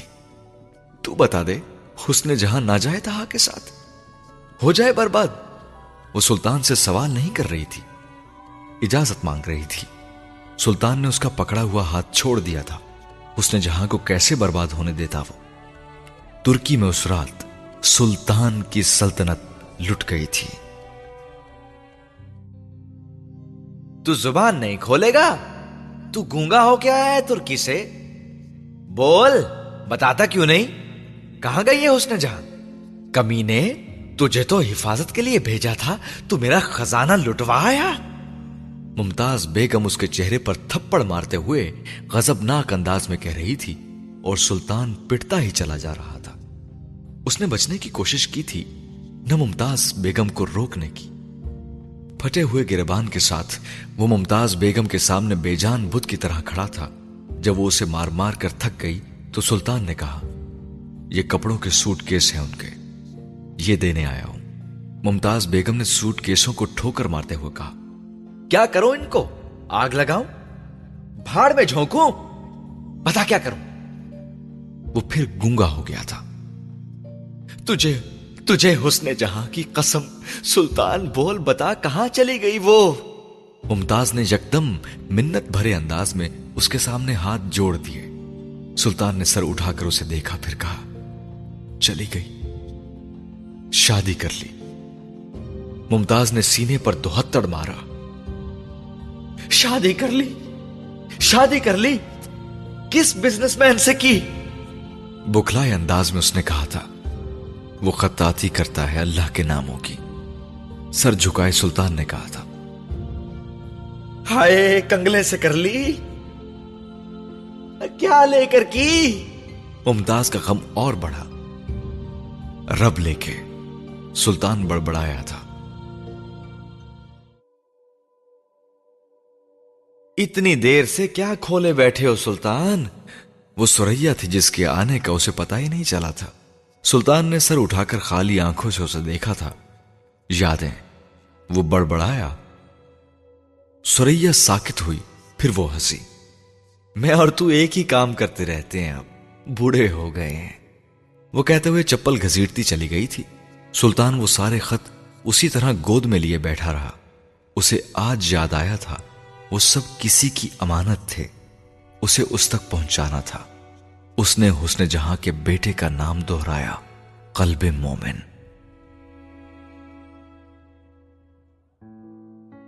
اپنے کمرے میں آ کر بھی اس رات قلب مومن سو نہیں سکا تھا۔ اسٹڈی ٹیبل پر ان خطوں کو ڈھیر کیے وہ ایک ایک کو کھول کر اپنے باپ کا درد پڑھ رہا تھا۔ وہ لفظوں میں نہیں، آنسوؤں سے لکھا ہوا تھا۔ کاغذ پر نہیں تھا، اس لمس میں تھا جسے ان خطوں کو ہاتھ میں پکڑے وہ محسوس کر رہا تھا۔ تاہا عبدل اللہ کے ہاتھوں کا لمس، اس کے ہاتھ کی وہ گرمی جو کبھی اس کے وجود کا حصہ رہی تھی، اور جسے کھونے کے بعد قلب مومن نے کبھی باپ یا باپ جیسے کسی رشتے کو دوبارہ کھوجنے کی کوشش نہیں کی تھی۔ تاہا عبدل اللہ اپنا وجود جیسے اس کے ذہن پر نقش کر گیا تھا۔ اس کمرے کی خاموشی میں بیٹھے قلب مومن نے جیسے اس رات اس راز کو بالآخر کھوج لیا تھا جو سوالوں کی شکل میں اس کے ساتھ چلتا آیا تھا۔ اس کی ماں سے وہ کیا غلطی ہوئی تھی جسے طاہا عبدالعلا معاف نہیں کر سکا تھا؟ تم تو پاس تھے تب ان کے، تم نہیں جانتے کیا غلطی ہوئی تھی؟ دادا نے اس سے پوچھا تھا، شاید اسے یاد دلایا تھا۔ وہ اس شخص کے بارے میں بتا دیتا تو وہ بھی بتا دیتے۔ قلب مومن نے اس شخص کے بارے میں نہیں بتایا تو دادا بھی اس شخص کے بارے میں بات نہیں کر سکے تھے جو اس کی ماں اور باپ کے درمیان جدائی کا باعث بنا تھا۔ اس کے ذہن کے کینوس پر وہ سارے لوگ پھر لکیروں سے وجود میں آنے لگے تھے۔ وہ زندگی جو اس نے ترکی میں بھاگتے دوڑتے گزاری تھی، وہ گھر جہاں وہ طاہا اور حسن جہاں کے ساتھ رہتا تھا، اس کے ماں باپ کا تعلق، ان کا رشتہ، اور پھر وہ دن جب سب کچھ ختم ہوا تھا۔ وہ جیسے ٹیلی پیتھی کرتے ہوئے اپنے بچپن کے ان دنوں میں پہنچا تھا۔ اس کینوس کے سامنے اس کا باپ روز بیٹھتا تھا اور پھر بیٹھتا ہی رہتا تھا، کبھی کبھی ساری ساری رات۔ قلب مومن اپنے بستر پر لیٹا تب تک اسے دیکھتا رہتا تھا جب تک اسے نیند نہیں آ جاتی تھی.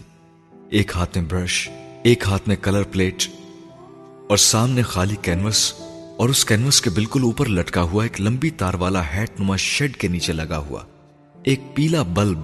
قلب مومن کو سمجھ نہیں آئی تھی اس کا باپ کینوس پر کچھ پینٹ کیوں نہیں کرتا.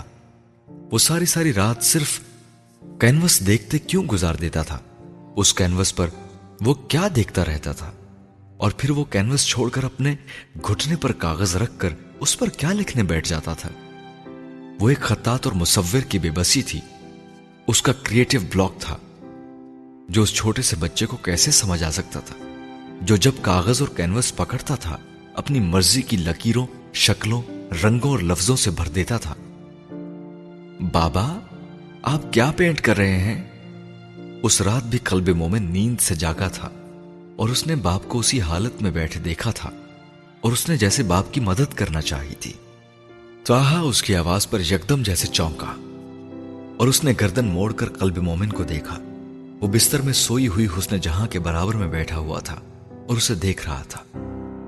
میں میں اللہ کا نام، طاہا نے اٹکتے ہوئے گردن موڑ کر واپس کینوس کو دیکھتے ہوئے کہا. قلب مومن نے کینوس دیکھا، اسے کچھ نظر نہیں آیا. عجیب سے تجسس میں وہ بستر سے نکل کر طاہا کے پاس آ کر کھڑا ہوا اور کینوس دیکھنے لگا. یہ تو خالی ہے، اس نے الجھ کر جیسے باپ سے کہا. ہاں، لکھا نہیں جا رہا، طاہا نے بھرائی ہوئی آواز میں اس سے کہا. کچھ کہے بغیر قلب مومن نے اس سے برش پکڑ کر پلیٹ سے رنگ لگایا اور خالی کینوس پر اللہ کا نام لکھنے لگا. یہ تو بہت آسان ہے، اس نے لکھتے ہوئے جیسے باپ سے کہا. دیکھیں، میں نے الف لکھ لیا ہے، اس نے بڑے فخریہ انداز میں جیسے باپ سے کہا.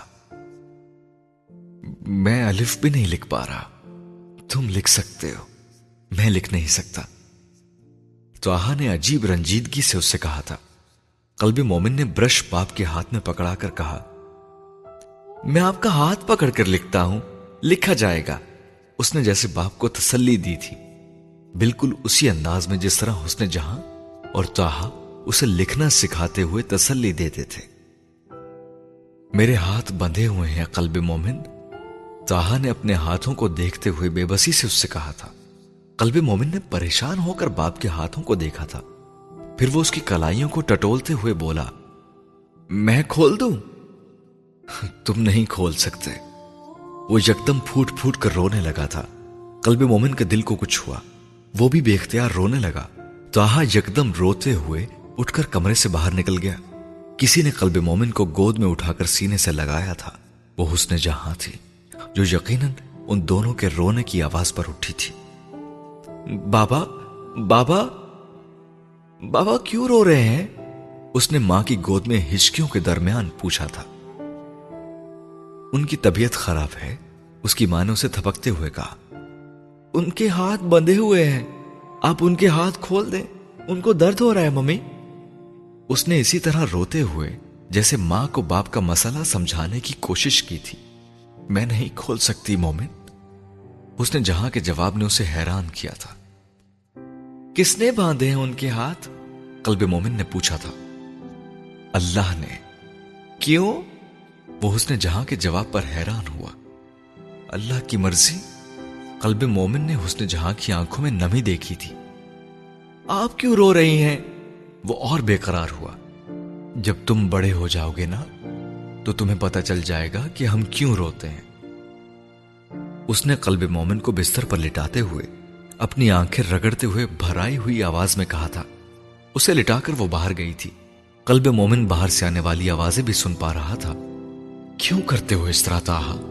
مومن پریشان ہوتا ہے، اس کی ماں اس کے باپ سے کہہ رہی تھی. یہ سب میرے بس میں نہیں ہے، تم یہ سب نہیں سمجھ سکتی، تم میری جگہ پر نہیں ہو، اس کے باپ نے کہا تھا. میں سمجھ سکتی ہوں، میں بھی تو سب کچھ چھوڑ کر آئی ہوں، حسن جہاں نے کہا تھا. جو تم چھوڑ کر آئی ہو وہ دنیا ہے، جو میں چھوڑ بیٹھا ہوں وہ اللہ ہے، غلطی کر بیٹھا. قلب مومن نے اپنے باپ کو کہتے سنا. پھر باہر اپنی ماں کی خاموشی سنی. بہت لمبے وقفے کے بعد اس نے حسن جہاں کو کہتے سنا, کس چیز کو غلطی کہہ رہے ہو تو آ میرے انتخاب کو. میں تم سے بات نہیں کرنا چاہتا, تم جاؤ. نیند میں جاتے ہوئے وہ آخری دو جملے تھے جو قلب مومن نے سنے تھے اور اسے کسی بات کی سمجھ نہیں آئی تھی. اس رات کے بعد اگلے بہت سارے دن قلب مومن سکول سے گھر آنے کے بعد جیسے اپنے باپ سے چپکا رہتا تھا, یوں جیسے وہ اس کی حفاظت کر رہا تھا یا جیسے اسے یہ یقین دلا رہا تھا کہ وہ اس سے ہمدردی رکھتا ہے, اور یہ نہیں چاہتا تھا کہ وہ دوبارہ اس طرح رو پڑتا. تاہا گھر کے باہر برآمدے میں کھڑا ہو کر روز ڈاکیے کے آنے کا انتظار کیا کرتا تھا, اور قلب مومن تاہا کے پاس کھڑا اپنے باپ کے اس انتظار کو جیسے ایک عینی شاہد کی طرح دیکھتا تھا. میرا کوئی خط آیا؟ تاہا تقریباً ہر روز ڈاکیے سے پوچھتا تھا اور وہ انکار کر کے آگے بڑھ جاتا تھا. قلب مومن کو حیرانی ہوتی تھی. ڈاکیا اس کی ماں کے نام کوئی خط نہیں لاتا تھا, پھر بھی وہ حسن جہاں کے پاس اکثر پاکستان سے آنے والے خط دیکھتا تھا جو وہ اس وقت کھولتی اور پڑھتی تھی جب تاہا گھر پر نہیں ہوتا تھا, اور خط پڑھتے ہوئے اس کی ماں کا چہرہ اور آنکھیں چمکتی تھیں. پھر وہ ہمیشہ خط کا جواب لکھنے بیٹھتی اور قلب مومن کے ساتھ ڈاکخانے جا کر وہاں پاکستان خط بھیجتی. اس دن بھی تاہا کے ساتھ برآمدے میں ڈاکیے کا انتظار کرتے ہوئے اور پھر اس کا انکار میں جواب سنتے ہوئے قلب مومن کو وہ سارے خط یاد آئے جو اس کی ممی کے پاس تھے. بابا, ممی کے پاس بہت سارے لیٹرز ہیں, آپ وہ لے لیں. تاہا اس کے اس جملے پر چونکا تھا. ممی کے پاس لیٹرز کہاں سے آئے؟ اس نے قلب مومن سے پوچھا تھا. پاکستان سے, اس نے بے حد سادگی سے باپ کو بتایا. اس کے باپ نے اس کا پکڑا ہوا ہاتھ چھوڑ دیا تھا. وہ بہت تیزی سے اندر کمرے میں چلا گیا تھا. قلب مومن حیرانی کے عالم میں اس کے پیچھے گیا تھا. وہ تمہیں خط کیوں لکھتا ہے؟ اس نے اندر جاتے ہوئے اپنے باپ کو دھاڑتے ہوئے سنا تھا. تم سے کس نے کہا وہ لکھتا ہے؟ اس نے حسن جہاں کو کہتے سنا. قلب مومن الجھ کر دروازے میں رکا تھا. تم مجھ سے چیزیں چھپاتی ہو. تاہا حسن جہاں کے بالمقابل کھڑا اس سے کہہ رہا تھا. تاہا, تمہیں غلط فہمی. حسن جہاں نے کچھ کہنے کی کوشش کی اور تاہا دھاڑا. میں نے تم سے کہا تھا اس سے رابطہ ختم کرنے کو, اور تم. قلب مومن سہم گیا اور اندر نہیں گیا. تم مجھ پر شک کر رہے ہو, حسن جہاں نے اس سے کہا. شک! تاہا عجیب غضبناک انداز میں کمرے کی الماری کھول کر اس میں سے سامان نکال نکال کر پھینکنے لگا. حسن جہاں چند لمحوں کے لیے ساکت ہوئی, پھر وہ اس کے پیچھے لپکی. تاہا, تاہا, مت کرو مت کرو یہ سب, کچھ نہیں ہے اس میں. اس نے اسے روکنے کی کوشش کی تھی, مگر تب تک تاہا الماری سے خطوں کا ایک ڈھیر نکال چکا تھا. اس نے پلٹ کر حسن جہاں کی طرف وہ پلندہ بڑھایا. حسن جہاں شکست خوردہ انداز میں کھڑی ہو گئی. تم تم مجھے چھوڑنا چاہتی ہو, پھاڑتے ہوئے تاہا نے حسن جہاں سے کہا. میں میں کیسے تمہیں چھوڑ سکتی ہوں تاہا, میں پیار کرتی ہوں تم سے. حسن جہاں خط اسے چھینتے ہوئے رونے لگی تھی. پیار کرتی ہو, پیار کرتی ہو, اور دھوکہ دے رہی ہو مجھے, تاہا اس پر چلایا تھا. میں نے اپنا آپ تباہ کر ڈالا تمہارے لیے حسن جہاں. تاہا عبد العلا بن تراب سے گلی کا کتا بن گیا, اور تم تم مجھے دھوکہ دے رہی ہو. کس کی جان لوں, اپنی یا اس کی؟ وہ چلاتے ہوئے حسن جہاں کے سامنے آ کر کھڑا ہوا تھا. حسن جہاں نے سر اٹھا کر اسے دیکھا, پھر کہا. میری, مجھے مار دو. یہ سب میں نے شروع کیا تھا نا, مجھ پر ہی ختم ہونا چاہیے. تم سے پہلے اپنے آپ کو ماروں گا میں. یہ ہاتھ اللہ کا نام لکھنے کے قابل نہیں رہے, تمہاری جان لینے کے قابل بھی نہیں ہے. تاہا نے ایک لمحے خاموش رہنے کے بعد اس سے کہا تھا, اور کمرے میں پڑا اپنا کینوس گراتا ہوا باہر نکل گیا. دروازے میں کھڑے قلب مومن نے باہر جاتے ہوئے باپ کو دیکھا, پھر کمرے کے اندر روتی ہوئی ماں کو. آہستہ آہستہ چلتے ہوئے وہ کمرے میں بکھرے خطوں کے درمیان کھڑی حسن جہاں کے پاس گیا. ممی, اس نے حسن جہاں کو پکارا تھا. اس نے بہتے ہوئے آنسوؤں کے ساتھ سر جھکا کر اسے دیکھا. بابا کو ان خطوں کا تم نے بتایا تھا قلب مومن؟ اس سوال پر قلب مومن ساکت ہو گیا تھا.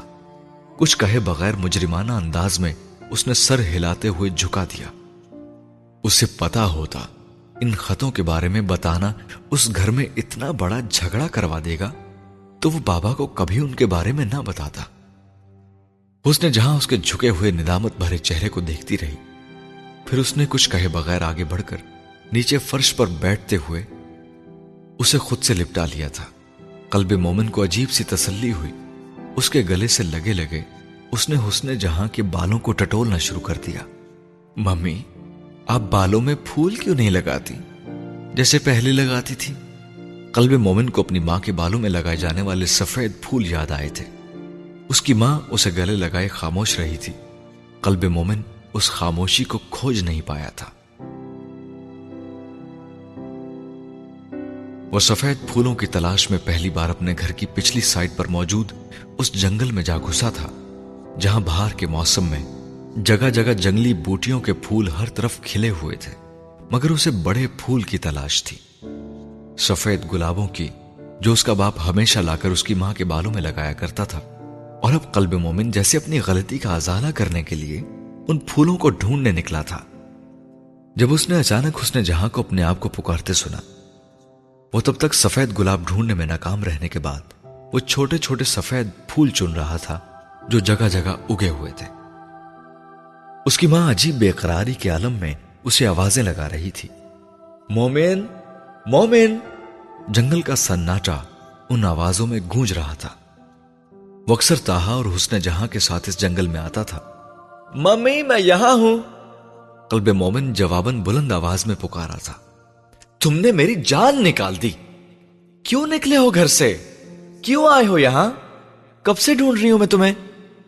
وہ قلب مومن کی آواز پر لبکتی ہوئی اس کے پاس پہنچی تھی۔ قلب مومن نے اپنی جیبوں سے پھول نکالتے ہوئے اسے دکھاتے ہوئے کہا، میں یہ لینے آیا تھا۔ کیوں؟ حسن جہاں نے خفگی سے کہا۔ آپ کے بالوں میں لگانے کے لیے، قلب مومن نے پاس آتے ہوئے کہا۔ وہ اس کے جملے پر جیسے ساکت ہو گئی تھی۔ نرم پڑتے ہوئے اس نے قلب مومن کا بازو پکڑا اور کہا، تم آئندہ کبھی اس طرح اکیلے کہیں نہیں جاؤ گے، اور ایسی جگہ پر تو بالکل بھی نہیں جہاں کوئی نہ ہو۔ وہ کہہ رہی تھی، یہاں پر کوئی نہیں ہے؟ قلب مومن نے ماں کے ساتھ چلتے ہوئے اس سے پوچھا۔ نہیں، دیکھو، نظر آ رہا ہے کوئی؟ حسن جہاں نے کہا۔ اللہ بھی نہیں؟ مومن نے پوچھا۔ وہ لاجواب ہوئی، اللہ تو ہے! وہ بے اختیار ہنسی۔ کہاں سے لاتے ہو تم ایسے سوال قلب مومن! باپ خطاط، ماں اداکارہ، اور تم! قلب مومن نے جھٹ سے کہا۔ اور میں قلب مومن! نہیں میری جان! حسن جہاں نے اسے پیار سے گود میں اٹھاتے ہوئے کہا تھا۔ ساتھ چلتے ہوئے قلب مومن وہ سفید پھول ماں کے بالوں میں لگاتا اور اٹکاتا گیا۔ ماں خوش تھی اور قلب مومن بھی۔ اور جب تک وہ حسن جہاں کو اسے اپنے ماں اور باپ کے تعلق کی سمجھ نہیں آتی تھی، وہ خفا ہوتے تھے، خفا رہتے نہیں تھے، لڑتے تھے مگر بغیر منائے مان جاتے تھے۔ تاہا گھر آ کر سب سے پہلے حسن جہاں کو ڈھونڈتا تھا۔ ناراض ہوتے ہوئے بھی وہ گھر آتا، حسن جہاں کو دیکھتا، پھر قلب مومن کو اٹھا لیتا، اور جب تک وہ حسن جہاں کو گھر میں نہ دیکھ لیتا، جیسے وہ قلب مومن کی بات بھی سن نہیں پا رہا ہوتا تھا۔ اور حسن جہاں اس کے انتظار میں روز دروازے پر کھڑی ہوتی، تب بھی جب وہ اس سے ناراض ہوتی، اور جب وہ اسے دور سے سڑک پر آتا دیکھ لیتی تو مومن کو وہیں چھوڑ کر، دروازہ کھلا چھوڑ کر خود اندر چلی آتی۔ اس کے ماں باپ کے درمیان ناراضگی ہے یا نہیں، قلب مومن کو ماں کے دروازے پر اس کے ساتھ کھڑے ہوئے یا اسے اکیلا چھوڑ کر اندر چلے جانے سے پتہ چلتا تھا۔ وہ اس جھگڑے کے بعد بھی تین دن بعد پھر ایک دوسرے سے بات کر رہے تھے۔ تاہا بہت مایوس اپنا بیگ لیے واپس آیا تھا، اور حسن جہاں کے پاس باورچی خانے میں جا کر اس نے کہا تھا، انہوں نے خریدا! چاول کھاتے ہوئے قلب مومن نے ماں باپ کے چہرے دیکھے جہاں مایوسی تھی۔ انہوں نے کہا، میرا کام عام ہے، یہ پہلے جیسا نہیں ہے۔ تم دیکھ کر بتاؤ، کیا یہ عام ہے؟ کیا یہ پہلے جیسا نہیں ہے؟ وہ اسی میز پر اپنی رول کی ہوئی خطاطی کھول کھول کر دکھا رہا تھا جہاں قلب مومن بیٹھا کھانا کھا رہا تھا۔ یہ بہت اچھی ہے، وہ لوگ کہتے ہیں، حسن جہاں نے تاہا سے کہا تھا، جو کئی مہینوں بعد بنائے جانے والی ان چند خطاطی کے نمونوں پر نظریں ٹکائے بیٹھا تھا جنہیں وہ بازار میں بیچنے گیا تھا۔ نہیں، وہ ٹھیک کہتے ہیں، اس میں کمی ہے۔ اس نے حسن جہاں کا جملہ جیسے سنا ہی نہیں تھا۔ اپنی خطاطی دیکھتے ہوئے وہ جیسے خود ہی بڑبڑا رہا تھا۔ کیا کمی ہے؟ حسن جہاں نے چیلنج کرنے والے انداز میں اس سے پوچھا۔ یہ دل کو نہیں چھوتی، پر اس ایک کمی کو میں دور نہیں کر سکتا، وہ عجیب بیچارگی سے بولا تھا۔ چاول کھاتے ہوئے قلب مومن کو باپ پر ترس آیا۔ سب کچھ ٹھیک ہو جائے گا، حسن جہاں نے طاہا کے کندھے پر ہاتھ رکھ کر جیسے اسے تسلی دی تھی۔ کب ٹھیک ہوگا؟ تم روز یہی کہتی ہو۔ وہ اس پر برس پڑا تھا۔ تو کیا میں تم سے یہ کہوں کہ کچھ بھی ٹھیک نہیں ہوگا؟ حسن جہاں نے جواباً اس سے کہا۔ کسی اور گیلری لے کر جاؤں گا، سستا بیچ دوں گا، بس بک جائے۔ وہ بڑبڑاتے ہوئے ان ساری تصویروں کو یوں ہی میز پر چھوڑ کر باہر نکل گیا۔ حسن جہاں اور قلب مومن کی نظریں ملی، پھر حسن جہاں نے نظریں چراتے ہوئے ان خطاطی کے نمونوں کو بڑی احتیاط سے لپیٹنا شروع کر دیا۔ چاولوں کی پلیٹ خالی کرتے ہوئے قلب مومن اٹھ کر دوسرے کمرے میں آ گیا تھا، جہاں ایک کرسی پر طاہا چپ چاپ بیٹھا تھا۔ بابا، کیا آپ مجھ سے ناراض ہیں؟ قلب مومن نے پاس آ کر اس کا ہاتھ پکڑتے ہوئے کہا۔ نہیں۔ کیا آپ ممی سے ناراض ہیں؟ قلب مومن نے بے قراری سے کہا۔ نہیں، تمہاری ممی بہت اچھی ہیں قلب مومن، طاہا نے مدھم آواز میں اس سے کہا، یوں جیسے وہ چاہتا ہو اس کی آواز حسن جہاں تک نہ جائے۔ لیکن مجھے آپ زیادہ اچھے لگتے ہیں، قلب مومن نے اسی سرگوشی والے انداز میں باپ سے کہا، یوں جیسے وہ بھی یہ نہ چاہتا ہو کہ اس کا جملہ حسن جہاں سنے۔ وہ مسکرایا اور قلب مومن کو گود میں اٹھاتے ہوئے باہر لے گیا۔ اس آسمان پر تمہیں سب سے خوبصورت اور روشن کیا چیز نظر آ رہی ہے؟ اسے باہر اقبی باغیچے میں لے جاتے ہوئے اس نے آسمان کی طرف اشارہ کرتے ہوئے پوچھا، جہاں چاند پوری آب و تاب سے چمک رہا تھا۔ چاند، قلب مومن نے بے اختیار کہا۔ تمہاری ممی آسمان پر چمکنے والا چاند ہے۔ یہ ساری روشنی جو تمہاری اور میری زندگی میں ہے، یہ ان کی وجہ سے ہے، طاہا مدھم آواز میں کہہ رہا تھا۔ قلب مومن نے اس اعتراف محبت پر غور نہیں کیا تھا۔ اور آپ کون ہیں؟ اسے یہ جاننے کی بے قراری تھی۔ میں میں رات کا کالا آسمان، طاہا نے عجیب مایوسی سے کہا تھا۔ اور میں؟ قلب مومن نے پوچھا۔ تم تم وہ والا ستارہ۔ اسے اٹھائے اٹھائے طاہا نے اسے آسمان کے کونے میں ایک چھوٹا سا ستارہ دکھاتے ہوئے کہا۔ ہم وہ تو بہت چھوٹا ہے، قلب مومن کو مایوسی ہوئی۔ تم بھی تو بہت چھوٹے ہو، طاہا نے اسے تسلی دی۔ میں تو گم ہو جاؤں گا، قلب مومن کو تسلی نہیں ہوئی۔ تم چاند کے سب سے پاس ہو، تمہاری ممی تمہیں گمنے نہیں دیں گی، طاہا نے اسے تھبکتے ہوئے کہا۔ اور آپ؟ قلب مومن کو پھر باپ کی فکر ہوئی۔ میں گم ہو چکا، طاہا نے اسے دیکھا، پھر عجیب سے لہجے میں کہا۔ میں آپ کو ڈھونڈ لوں گا، قلب مومن نے باپ کی گردن کے گرد بازو حمائل کرتے ہوئے اسے زور سے بھینچا۔ اندر آ جاؤ تم دونوں، یہاں آسمان میں کیا دیکھ رہے ہو؟ وہ دونوں حسن جہاں کی آواز پر چونکے تھے۔ ممی، بابا آپ کو چاند کہہ رہے ہیں، قلب مومن نے وہیں کھڑے کھڑے بلند آواز سے اطلاع دی۔ حسن جہاں اور طاہا کی نظریں ملی، پھر ان دونوں نے نظریں چرائیں۔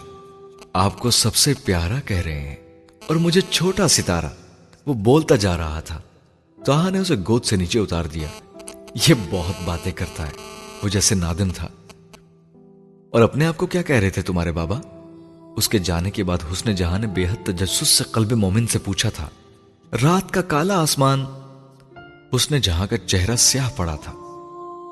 قلب مومن کو سمجھ ہی نہیں ماں کو کیا ہوا تھا۔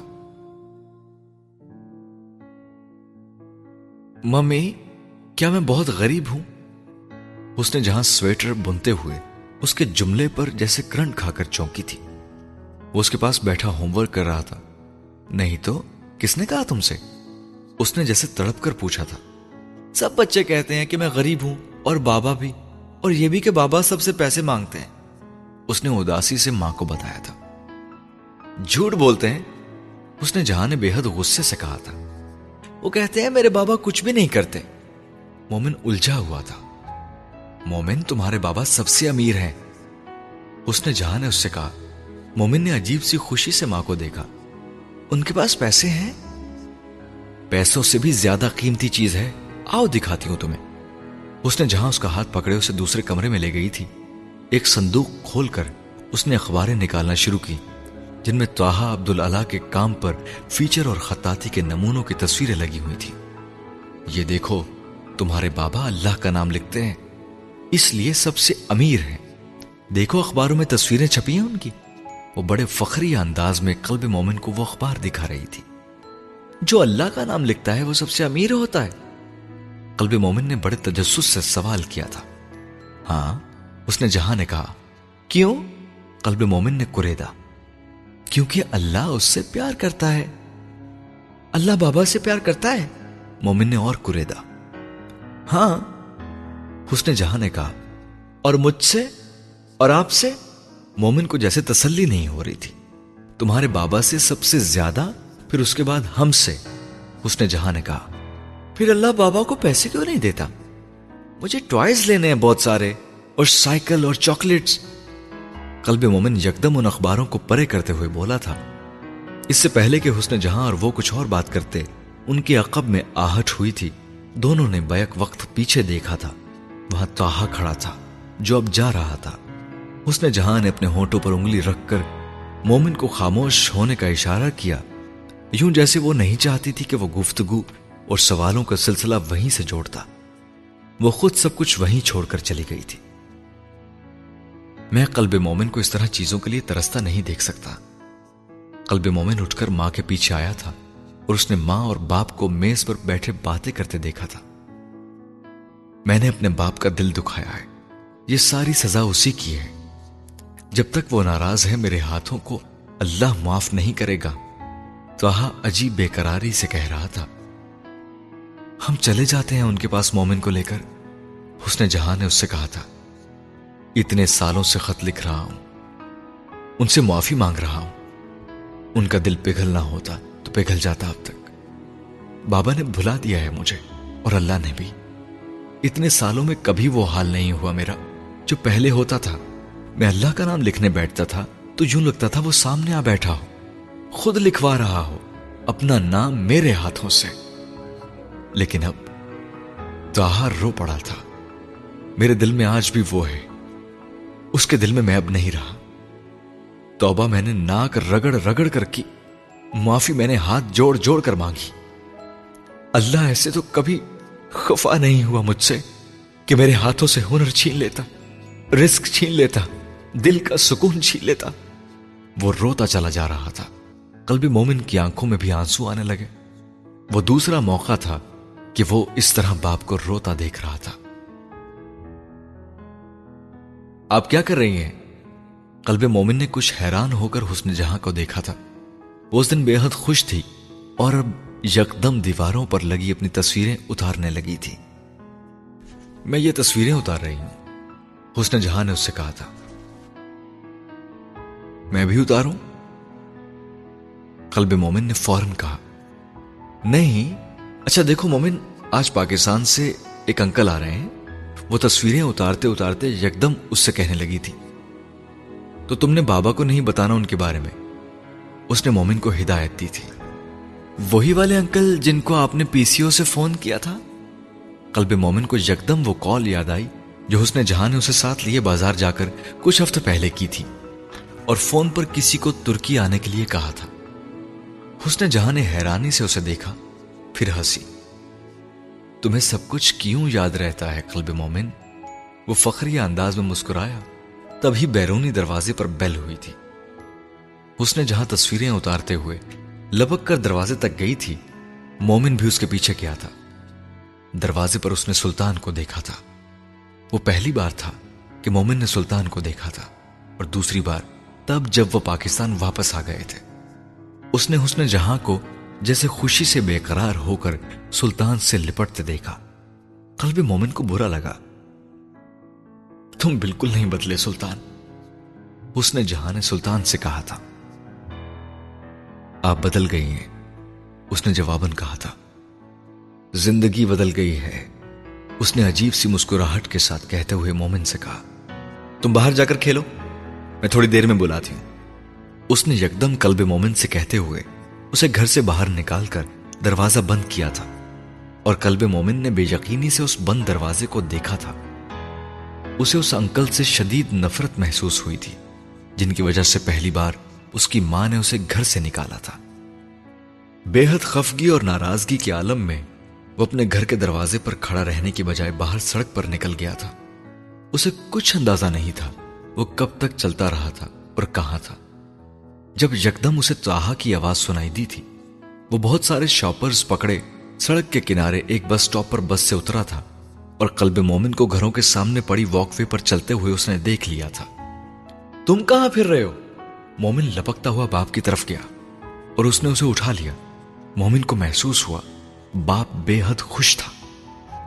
دیکھو تمہارے لیے کیا کچھ لایا ہوں، مجھے کام مل گیا، ممی پریشان ہو رہی ہوں گی گھر پر تمہارے لیے۔ اسے اٹھا کر چلتے ہوئے طاہا نے اسے کہا تھا۔ ممی پریشان نہیں ہیں، وہ انکل کے ساتھ ہیں، مومن نے جواباً کہا۔ کون سے انکل کے ساتھ؟ طاہا حیران ہوا۔ وہ پاکستان سے آئے ہیں۔ اس نے ماں کی تمام ہدایات کو بھلاتے ہوئے باپ تک وہ اطلاع پہنچائی۔ باپ نے دوبارہ اسے کوئی سوال کیا تھا نہ اس کی کسی بات کا جواب دیا تھا۔ وہ بس تیز قدموں سے اسے اٹھاتے ہوئے چلتا آ رہا تھا۔ جب وہ گھر کے سامنے پہنچ گئے تو اس نے سارے شاپرز برآمدے میں رکھتے ہوئے مومن کو وہاں بٹھا دیا۔ تم یہیں بیٹھو، اس نے دروازے کی بیل بجاتے ہوئے مومن سے کہا تھا۔